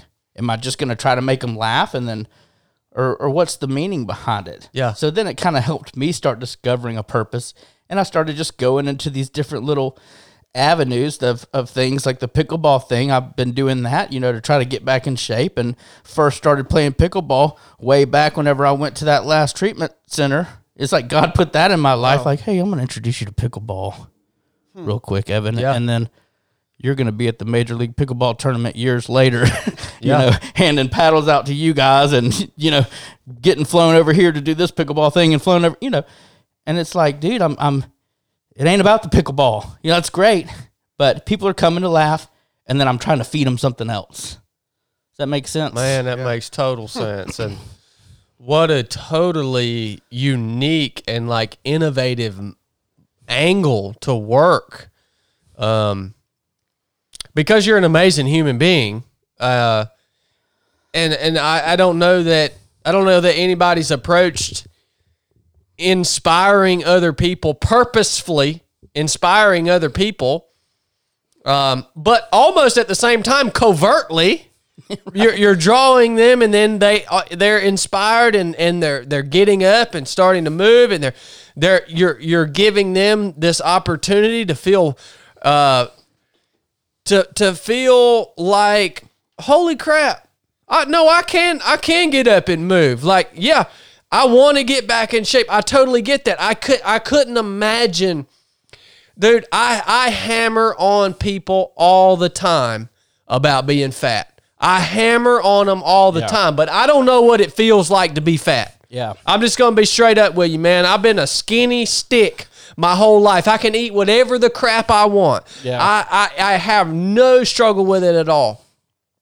Like I can't imagine what it feels like though to actually get to the point where you are significantly overweight and what that does to you mentally and how hard it would be to get up and say, okay, no, I, I'm going to walk into this gym. I'm to actually move my body. There's got to be a point for so many people that they get to where they actually begin to think, no, I, that's not for me anymore. I'm too far gone, right? And then they see you up on the video with your shirt off, hanging it all out there Yeah. and having fun doing it. Right. And they're like, holy crap, man, that looks fun. Yeah. And look at this guy. Like he's on his journey.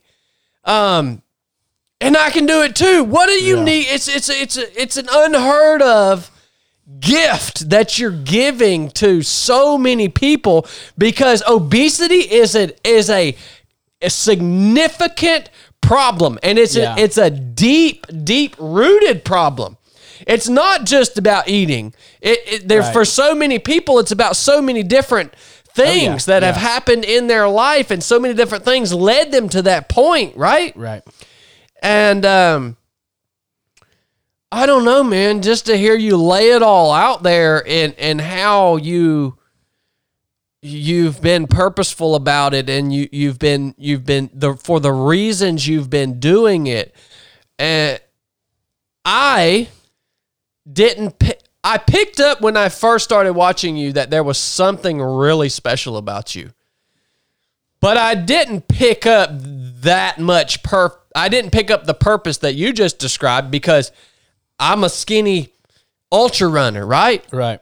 But to hear it and hear you lay it out and the angle that you're able to work using your gifts and where you are right now with the body that you're in Yeah. and what you're doing with it Right. Freaking is awesome, dude. Yeah. Well, you know, it's funny because I I, I don't want to say like or want people to think that maybe God made me fat for this season to fit, you know, but then I also think about like cuz I have been in shape and a lot of people don't know that I have been in shape a lot most of my life. I've been in shape more in my life than I've been out of shape. Yeah. And I got out of shape, you know, in a pretty quick amount of time, put on weight fairly quick, started eating, started finding comfort in food and all that kind of stuff, you know. Um, so there, there's so many aspects to that right now that I think about because I can personally say that I know the struggle. It sucks. Um, it sucks like finding clothes that fit right and doing all this stuff. And so it's like I can understand because when I was a younger personal trainer, I was like you. I could not understand why people would be overweight. I was like, I just don't get it. Don't you know how better you'll feel whenever you're healthy and blah blah blah? And why would you want to feel that way and do this way? And then whenever I, you know, got in my later 30s and got out of shape, it was like I get it now.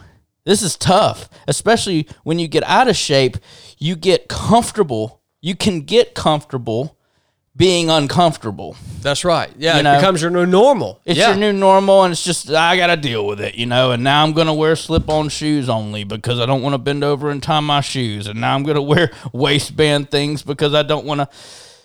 But uh, fortunately, I I don't want to just go down that rabbit hole further. I want to be healthier, and that that came from, like I was saying earlier. Okay, I've got purpose again in my life. I love myself again. I get you know all these things. You know, I've got. I feel like I've. I, I've I'm good with who I am, no matter what I look like. But now, because of that, now I want to do something about my health because I enjoy being on this earth again. So it's like it's almost like I had to go through this, you know, whole period in life, see what it feels like to be, you know, overweight for my size and my body and all that stuff, and then experience the struggles that it takes to just get back up and moving. So a lot of these videos were helping me too because I would go make these funny fitness videos and then when I was done making it, I would be out, out of breath. Yeah. Like, man, that was tough. And I would be like, I got to do more of this because I got to get in better shape. And then I would go to the gym after and do a, just a little bit more and then do a little bit more. And then, and it started from doing these little funny videos. Yeah. So going back to what we were just talking about, if those videos seem to be helping other people that same way. Yeah. Yeah. And that's what really drives my motivation to continue this journey when I get those messages and I get all that stuff. You know, I was telling you earlier, um, I very rarely get negative comments. I just don't get a lot of them. You know, people they enjoy the comedy, they enjoy the I think people can see too that there's pretty much not a lot I can say to this guy because of what he's putting out here on the camera. You know, he's not going to care if I try to s- put him down or whatever. But every now and then you'll get people that just say hateful things. Um, and I've made it a purpose to to find those comments and make sure I respond to those comments. And I respond to those comments in a way that helps me grow as a person, right? So I just say, "Hey, you know, you're right. I do got to lose some weight. Hmm. You know, Yeah. I appreciate you making that comment. I'm I'm actually on a fitness journey. Check out some of my other videos if you have a chance. Hope you have a great week." And so many times, dude, you will get messages back from those people, and and they'll say, "Hey, I shouldn't have said that." You know, I just went and watched some of your other videos. I think what you're doing is awesome. Blah blah blah. Now, not every time, but it's like if you can just if I can just because it's hard. You know, I want to be like, don't you know who I am, or don't Yeah. you know who I think I am? You know, like I was in the infantry not long ago and been to Afghanistan and served. You know, I, I could throw all that in their face. Yeah, but why? yeah. You know, why don't I just thank them and show them some love and some kindness that maybe they're not getting from wherever they're at in life and just move on. Man, you're an awesome know? example. You are an awesome example. And that's helped me grow. Yeah. That's what strength looks like for me. I used to think strength was fighting people like that. Like, oh, you're gonna say something to me? Well, I'm gonna say something to you. Know, that's how I Come on, man. thought. That's what I thought. Yeah. Strength. That's what I thought it was to be a man. Right. Yeah. That's what I thought it was to be a man. If you disrespect me or say something to me, I'm not a man if I don't react. If I don't fight you or say something back, I'm weak. And then I learned that that's actually weakness. man. How much harder is it to show that person grace and love and kindness? That's y'all hearing cutting this? you off in traffic. That's in your face calling you fat. That's saying, you know, how much harder is it to be like, hey, you know, you're right, dude. I do gotta lose some weight. I hope you have a great week, man. Take care. Are y'all hearing this, That's what's YouTube? hard. Are you hearing this, YouTube? You better be hearing this, man, because what the man's telling you is the exact truth, but what the man's telling you is the exact opposite of what you're seeing happen Right. all over the place right now. So be careful who you're daggone hitching your wagon to. Be careful who you're looking up to. Be careful who you're going to to emulate. Because it's likely the opposite of what true strength really is. Mm. Y'all better listen up, son. If, if, if, if this podcast was just that clip, that's a clip the world needs to hear right now. Gosh, dude, you're an awesome example of a person. I tell you what, too, man. Uh, I'm gonna open it up to Blake, Chili, and also to YouTube for any questions here in just a second. YouTube, if you got any questions for Evan, hit them in the chat. Uh, tech guy, if he's gracious, will take note of them and write them down. But uh, y'all know how he is. Um, but here's the thing, man. As you continue to do your thing, Evan, you continue to share your journey, and you you do eventually, uh, you do get back in shape. You do get healthier again. Um, like your story's already amazing, and you could just stay like you are and just keep doing what you're doing. Like there's a big part of me that's like man, I don't want Evan to get back in shape. I want him to keep doing what he's doing. but then there's a big part of me that's like, no, this is this this dude is a very unique human being and I want him to live as long and be on this earth Right. as long as he can be on this earth. Um and when you do complete that part of your journey, your story is just going to get that much more powerful. Exactly. It's just it's like gonna it's it's gonna be this mag and it's already magnificent. What you I mean, we haven't even we haven't it, it would take us multiple episodes to hit to, to dissect all the divorce, the uh, all the aspects of recovery. All all we've just hit the high points, right?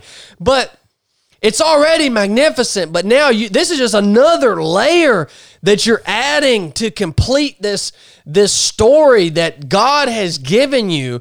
And while it's happening, you're not wasting the time. You're actually utilizing the time step by step. You're you're serving others, you're fulfilling your purpose. You're man.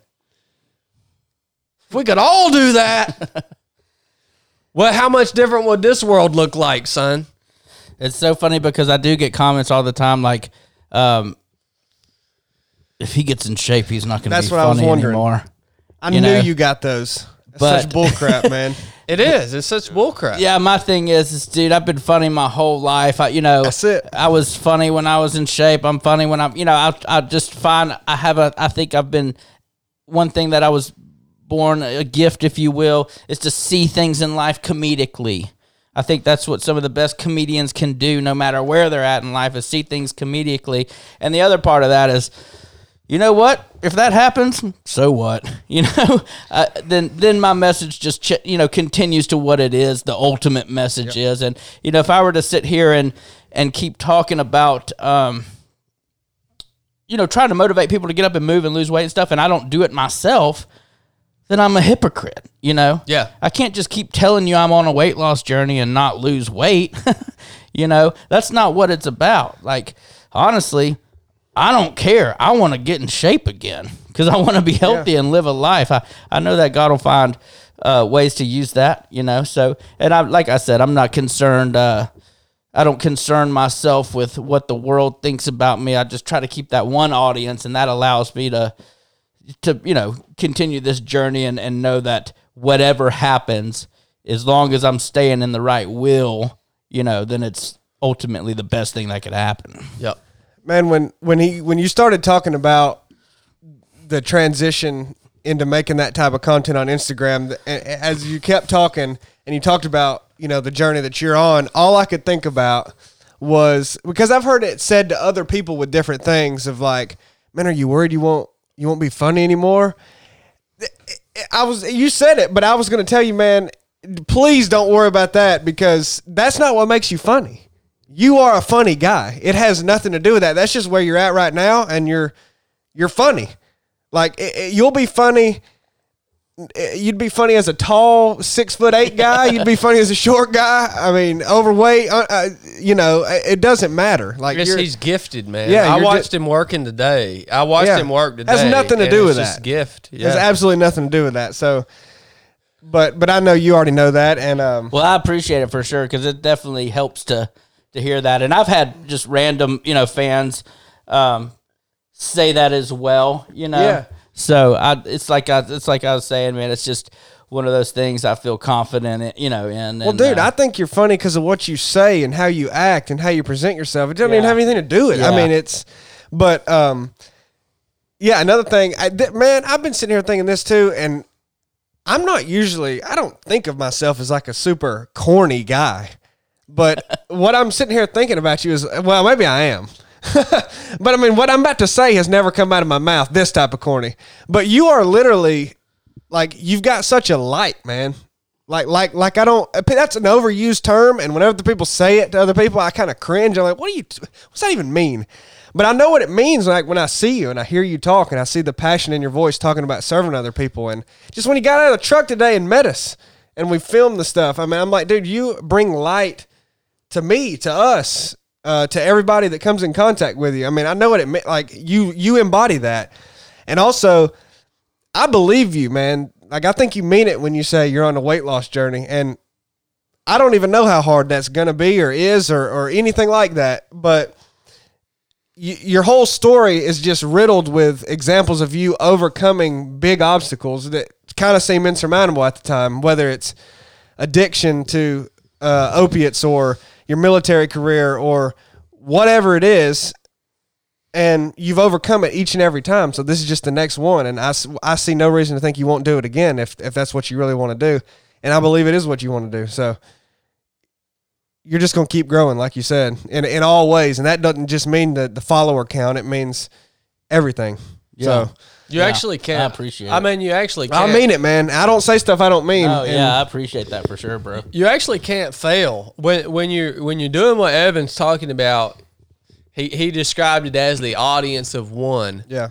When you do what he's talking about, you actually can't fail. you right. actually take Yeah. all the risk out of it. anything anything that you're doing. Yeah. You you just it, it is impossible to fail. Um, you you are uh you are anointed. The these uh with the with the life that I've gotten to live, I've I've gotten to be around very special people. You being one of those um, people who have achieved great things and who are very well known and and you what you come to realize is special people aren't aren't special people by accident. It's because they're they're anointed. There's something ab- uh, about them that when you get around this person, it's like you just can't help but want to be around them. I mean, I filmed videos for two hours this morning and didn't get mad a single time. Like, Like, you don't how- understand. That never like, I was happened. gonna say, do you normally get mad? Oh, about I, usually I, I hate I hate I'm doing glad I know that now man. after we film because I'd have been nervous to make that. no, and, and it's just it's just that that anointing that you have, and and for all you guys listening, if you can comprehend what Evan's telling you about, um, looking looking to your Creator and looking to God as the the author and finisher of your faith and your life, and daily submitting yourself to Him and doing everything in your power to please Him, praise Him, serve Him, uh, fulfill His purpose within His kingdom. You can't you can't fail. right. It's im- it's it's impossible. Yeah. So, Blake, what's up, man? What's up, Tech? Uh, I mean, We got any? You, you can say what you. yeah. Let me talk. Just hush, man. Let me talk here. Freaking turd. I mean, I would, as you talked, what stood out to me was that a lot of things, you know, God certainly didn't have that for your life of opiates, of even gaining weight and where you're at now. Like that's, I would, I Yeah. would, could argue that God didn't have that for your life Sure. and that we add those things to our life. But through that, if we continue to serve God, he uses that to glorify his name, right? The Bible says that God uses all things for the good of those who loved him, who love him and are called according to his purpose. And that's for us and it's also for other people. So Yeah. you're you love God and you are called according to his purpose and so are the rest of his children and so he's using that for you and also using you for that for other people right Yeah. so the the testament that you gave of people reaching out and getting because you know you can say fitness journey is a fleshly thing and stuff but it's not being in shape and and is biblical you talked about the whole uh, you know creation of fit to serve and where Right. that came from and being fit so that you can go and so you know all these things Sure. and so god is using you in the what you, where you're at right now to serve through your whole journey so it's just cool to see that it to me it's just a testament of the things that we do uh, to ourselves that God doesn't necessarily have for us. He still uses us in that process. And it's not like we, oh, well, hold on, let me get back in shape before God can use me. Let me get back off of these pills before God can use me. Those should be goals, but He can use you right where you're at now Oh, if you yeah. have a willing heart. right? Absolutely. So that's what stood out to me through everything. And I mean, I'm just honored to sit here and listen to it. Yeah. Appreciate it. Does uh, does the tube got anything worth worth talking about? Well, a lot of them, you know, they just begin to ask these silly questions, and uh, but there was, let's see, uh, one here that's a good question for Evan. This is from Rent Collector. It- you up? and him got something in common. What's up, rent collector? Uh, he says, "What standards have you set for? What standards have you set out for your journey?" So Probably talking about the weight loss probably, journey. yeah, but you can answer it in whatever manner you want because he didn't say. yeah. So if, if if in regards to to losing weight, um, you know, I make a lot of videos poking fun at CrossFit, and that has led me to a CrossFit gym. so, uh, got invited uh, by an awesome gym there in in Hoover, um, and uh, it's like Over the Mountain Fitness. Um, there in Hoover's CrossFit style gym, and they are been super helpful working with me there. And then uh, actually, uh, it's like these gyms have just been offered up, you know, after making some of this content. But that same gym that I was working at before I joined the military, that a friend of mine owns, is still open in Hoover. It's like Hoover Fitness, and I go there as well. So it's like. I do these classes CrossFit style, and then I've been doing some stuff at the gym. But another big part of that has been um, eating. Right, nutrition's huge. Um, I am one that my idea right now of doing better when it comes to eating is just not eating DoorDash all the time. Making myself go to the grocery store, buy my food there, prepare my food at home, and I find that just through that process, I'm eating healthier. Um, and then in terms of just like setting standards for, um, you know, myself in the social media career, man, it's like I've got these goals, um, eat, you know, for the year and certain places that I want to be. We talked about stand up comedy at lunch, you know, and putting on a show and looking at opportunities to do something like that. So I've got certain things that I want to do. And, um, you know, we got the merchandise out, which we, we've done pretty well. God's definitely blessed us in that area as well, man. March was a big month for us selling some of the t shirts, which obviously helps me to be able to do this um, as well. And it helps just get people asking about the Fit to Serve brand. So hopefully that answers this Yeah. question. No, that's great. Um, Gage Grizzle's on here. He said, "Chad, is Evan allowed to eat Bojangles?" I heard you don't like Bojangles. You don't like Bojangles, Dude? I, I I've been trying. I've been on a mission against Bojangles for years. Tell me man. about that because I'm a big Bojangles guy. Over here. I mean, I I can be. It's gotten worse over the years, but man, a good Cajun filet chicken biscuit with some ranch. Come on. man. The, the, Tried to tell you. What what drive Really, the root of it. A lot. A lot of it. A lot of my rants He's against. just he's just angry. a lot of my rants against Bojangles are are that exactly. They are rants, but you know, a lot of it to me is I see so many people in my own community here, especially in the South. When I walk around and I I see so many people who are like really overweight Yeah, but they don't even realize it because it's it's become so normal to be Sure. overweight that an Yeah. overweight person think well they're just like everybody else right and um and what really gets gets me passionate is contrary to popular belief i actually care about people like I want every person to be able to reach their maximum potential in life. I want them to be happy and healthy mentally, physically, and spiritually. I know how much this life with Christ in a healthy body has to offer to each and every one of us. And it's important for us as individuals, it's important for us as a community, it's important for us as a nation that we all strive for that. Uh, one of my good friends, Andy Frisella, always says, uh, "Personal excellence is the ultimate rebellion." Actually, much of our our freedom as citizens of the United States is is rooted in our physical and mental personal physical and mental health, right? Because if you are if you are unhealthy physically, you are dependent on the system because eventually you're going to have to be on some sort of medication. You're going to you're going to have something that takes you out of the the workforce or your ability to serve your community and and I I, I think that obesity in communities and in our nation is one of the things that's largely been normalized, but it's one of the things that's really, uh, really making our uh, contributing to the collapse of our nation. And so I get really fired up about that because I care about people. I care about my community. I care about my country.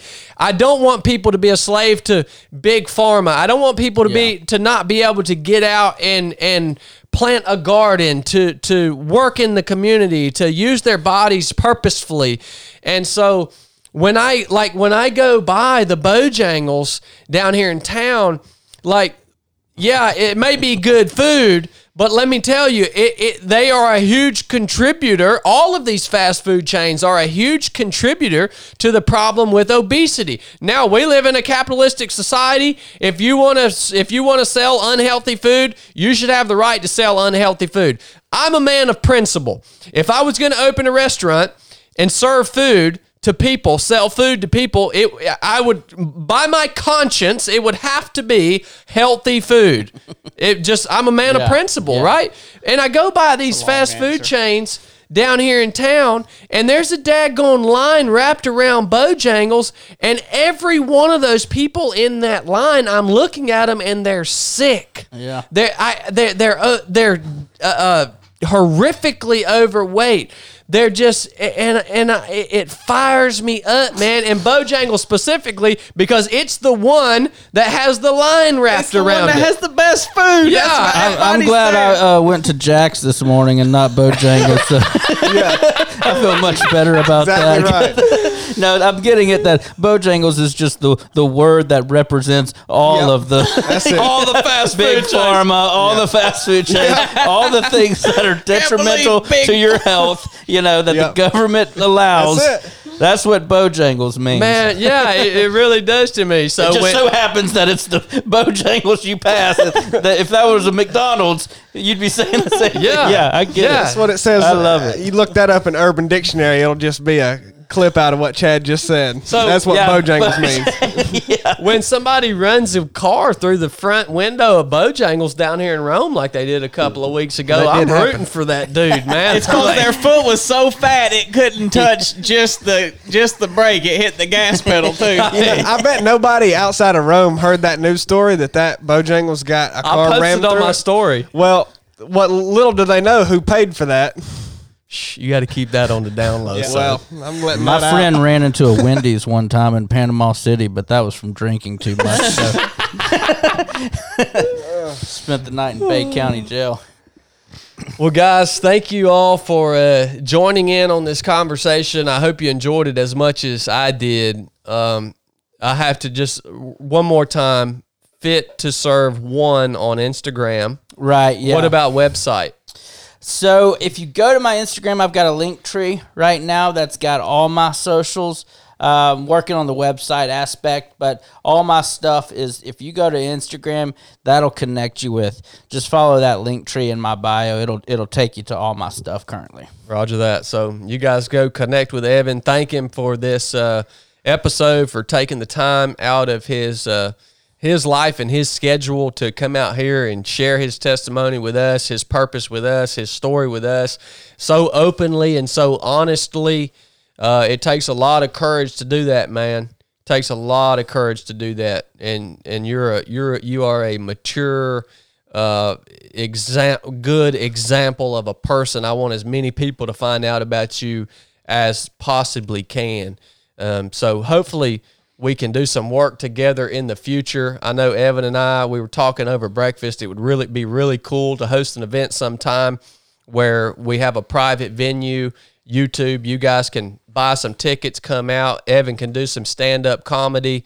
We can do some speaking engagements, some Q and A, eat a good dinner together. That would be a blast, Yeah, man, to, to make something like that happen. So I'm going to keep that definitely in the forefront of my mind because I think there's there's a big um, a big opportunity there, and I cannot wait to to continue to follow your journey, Evan, and to see uh, everything come to where it, it's going to come to, and and to see things just continue to infinitely become more powerful, and and the story becoming more complete, and all the the hundreds of millions of people that you're going to be able to help that need help, that need someone like you doing exactly what you're doing in your own unique way.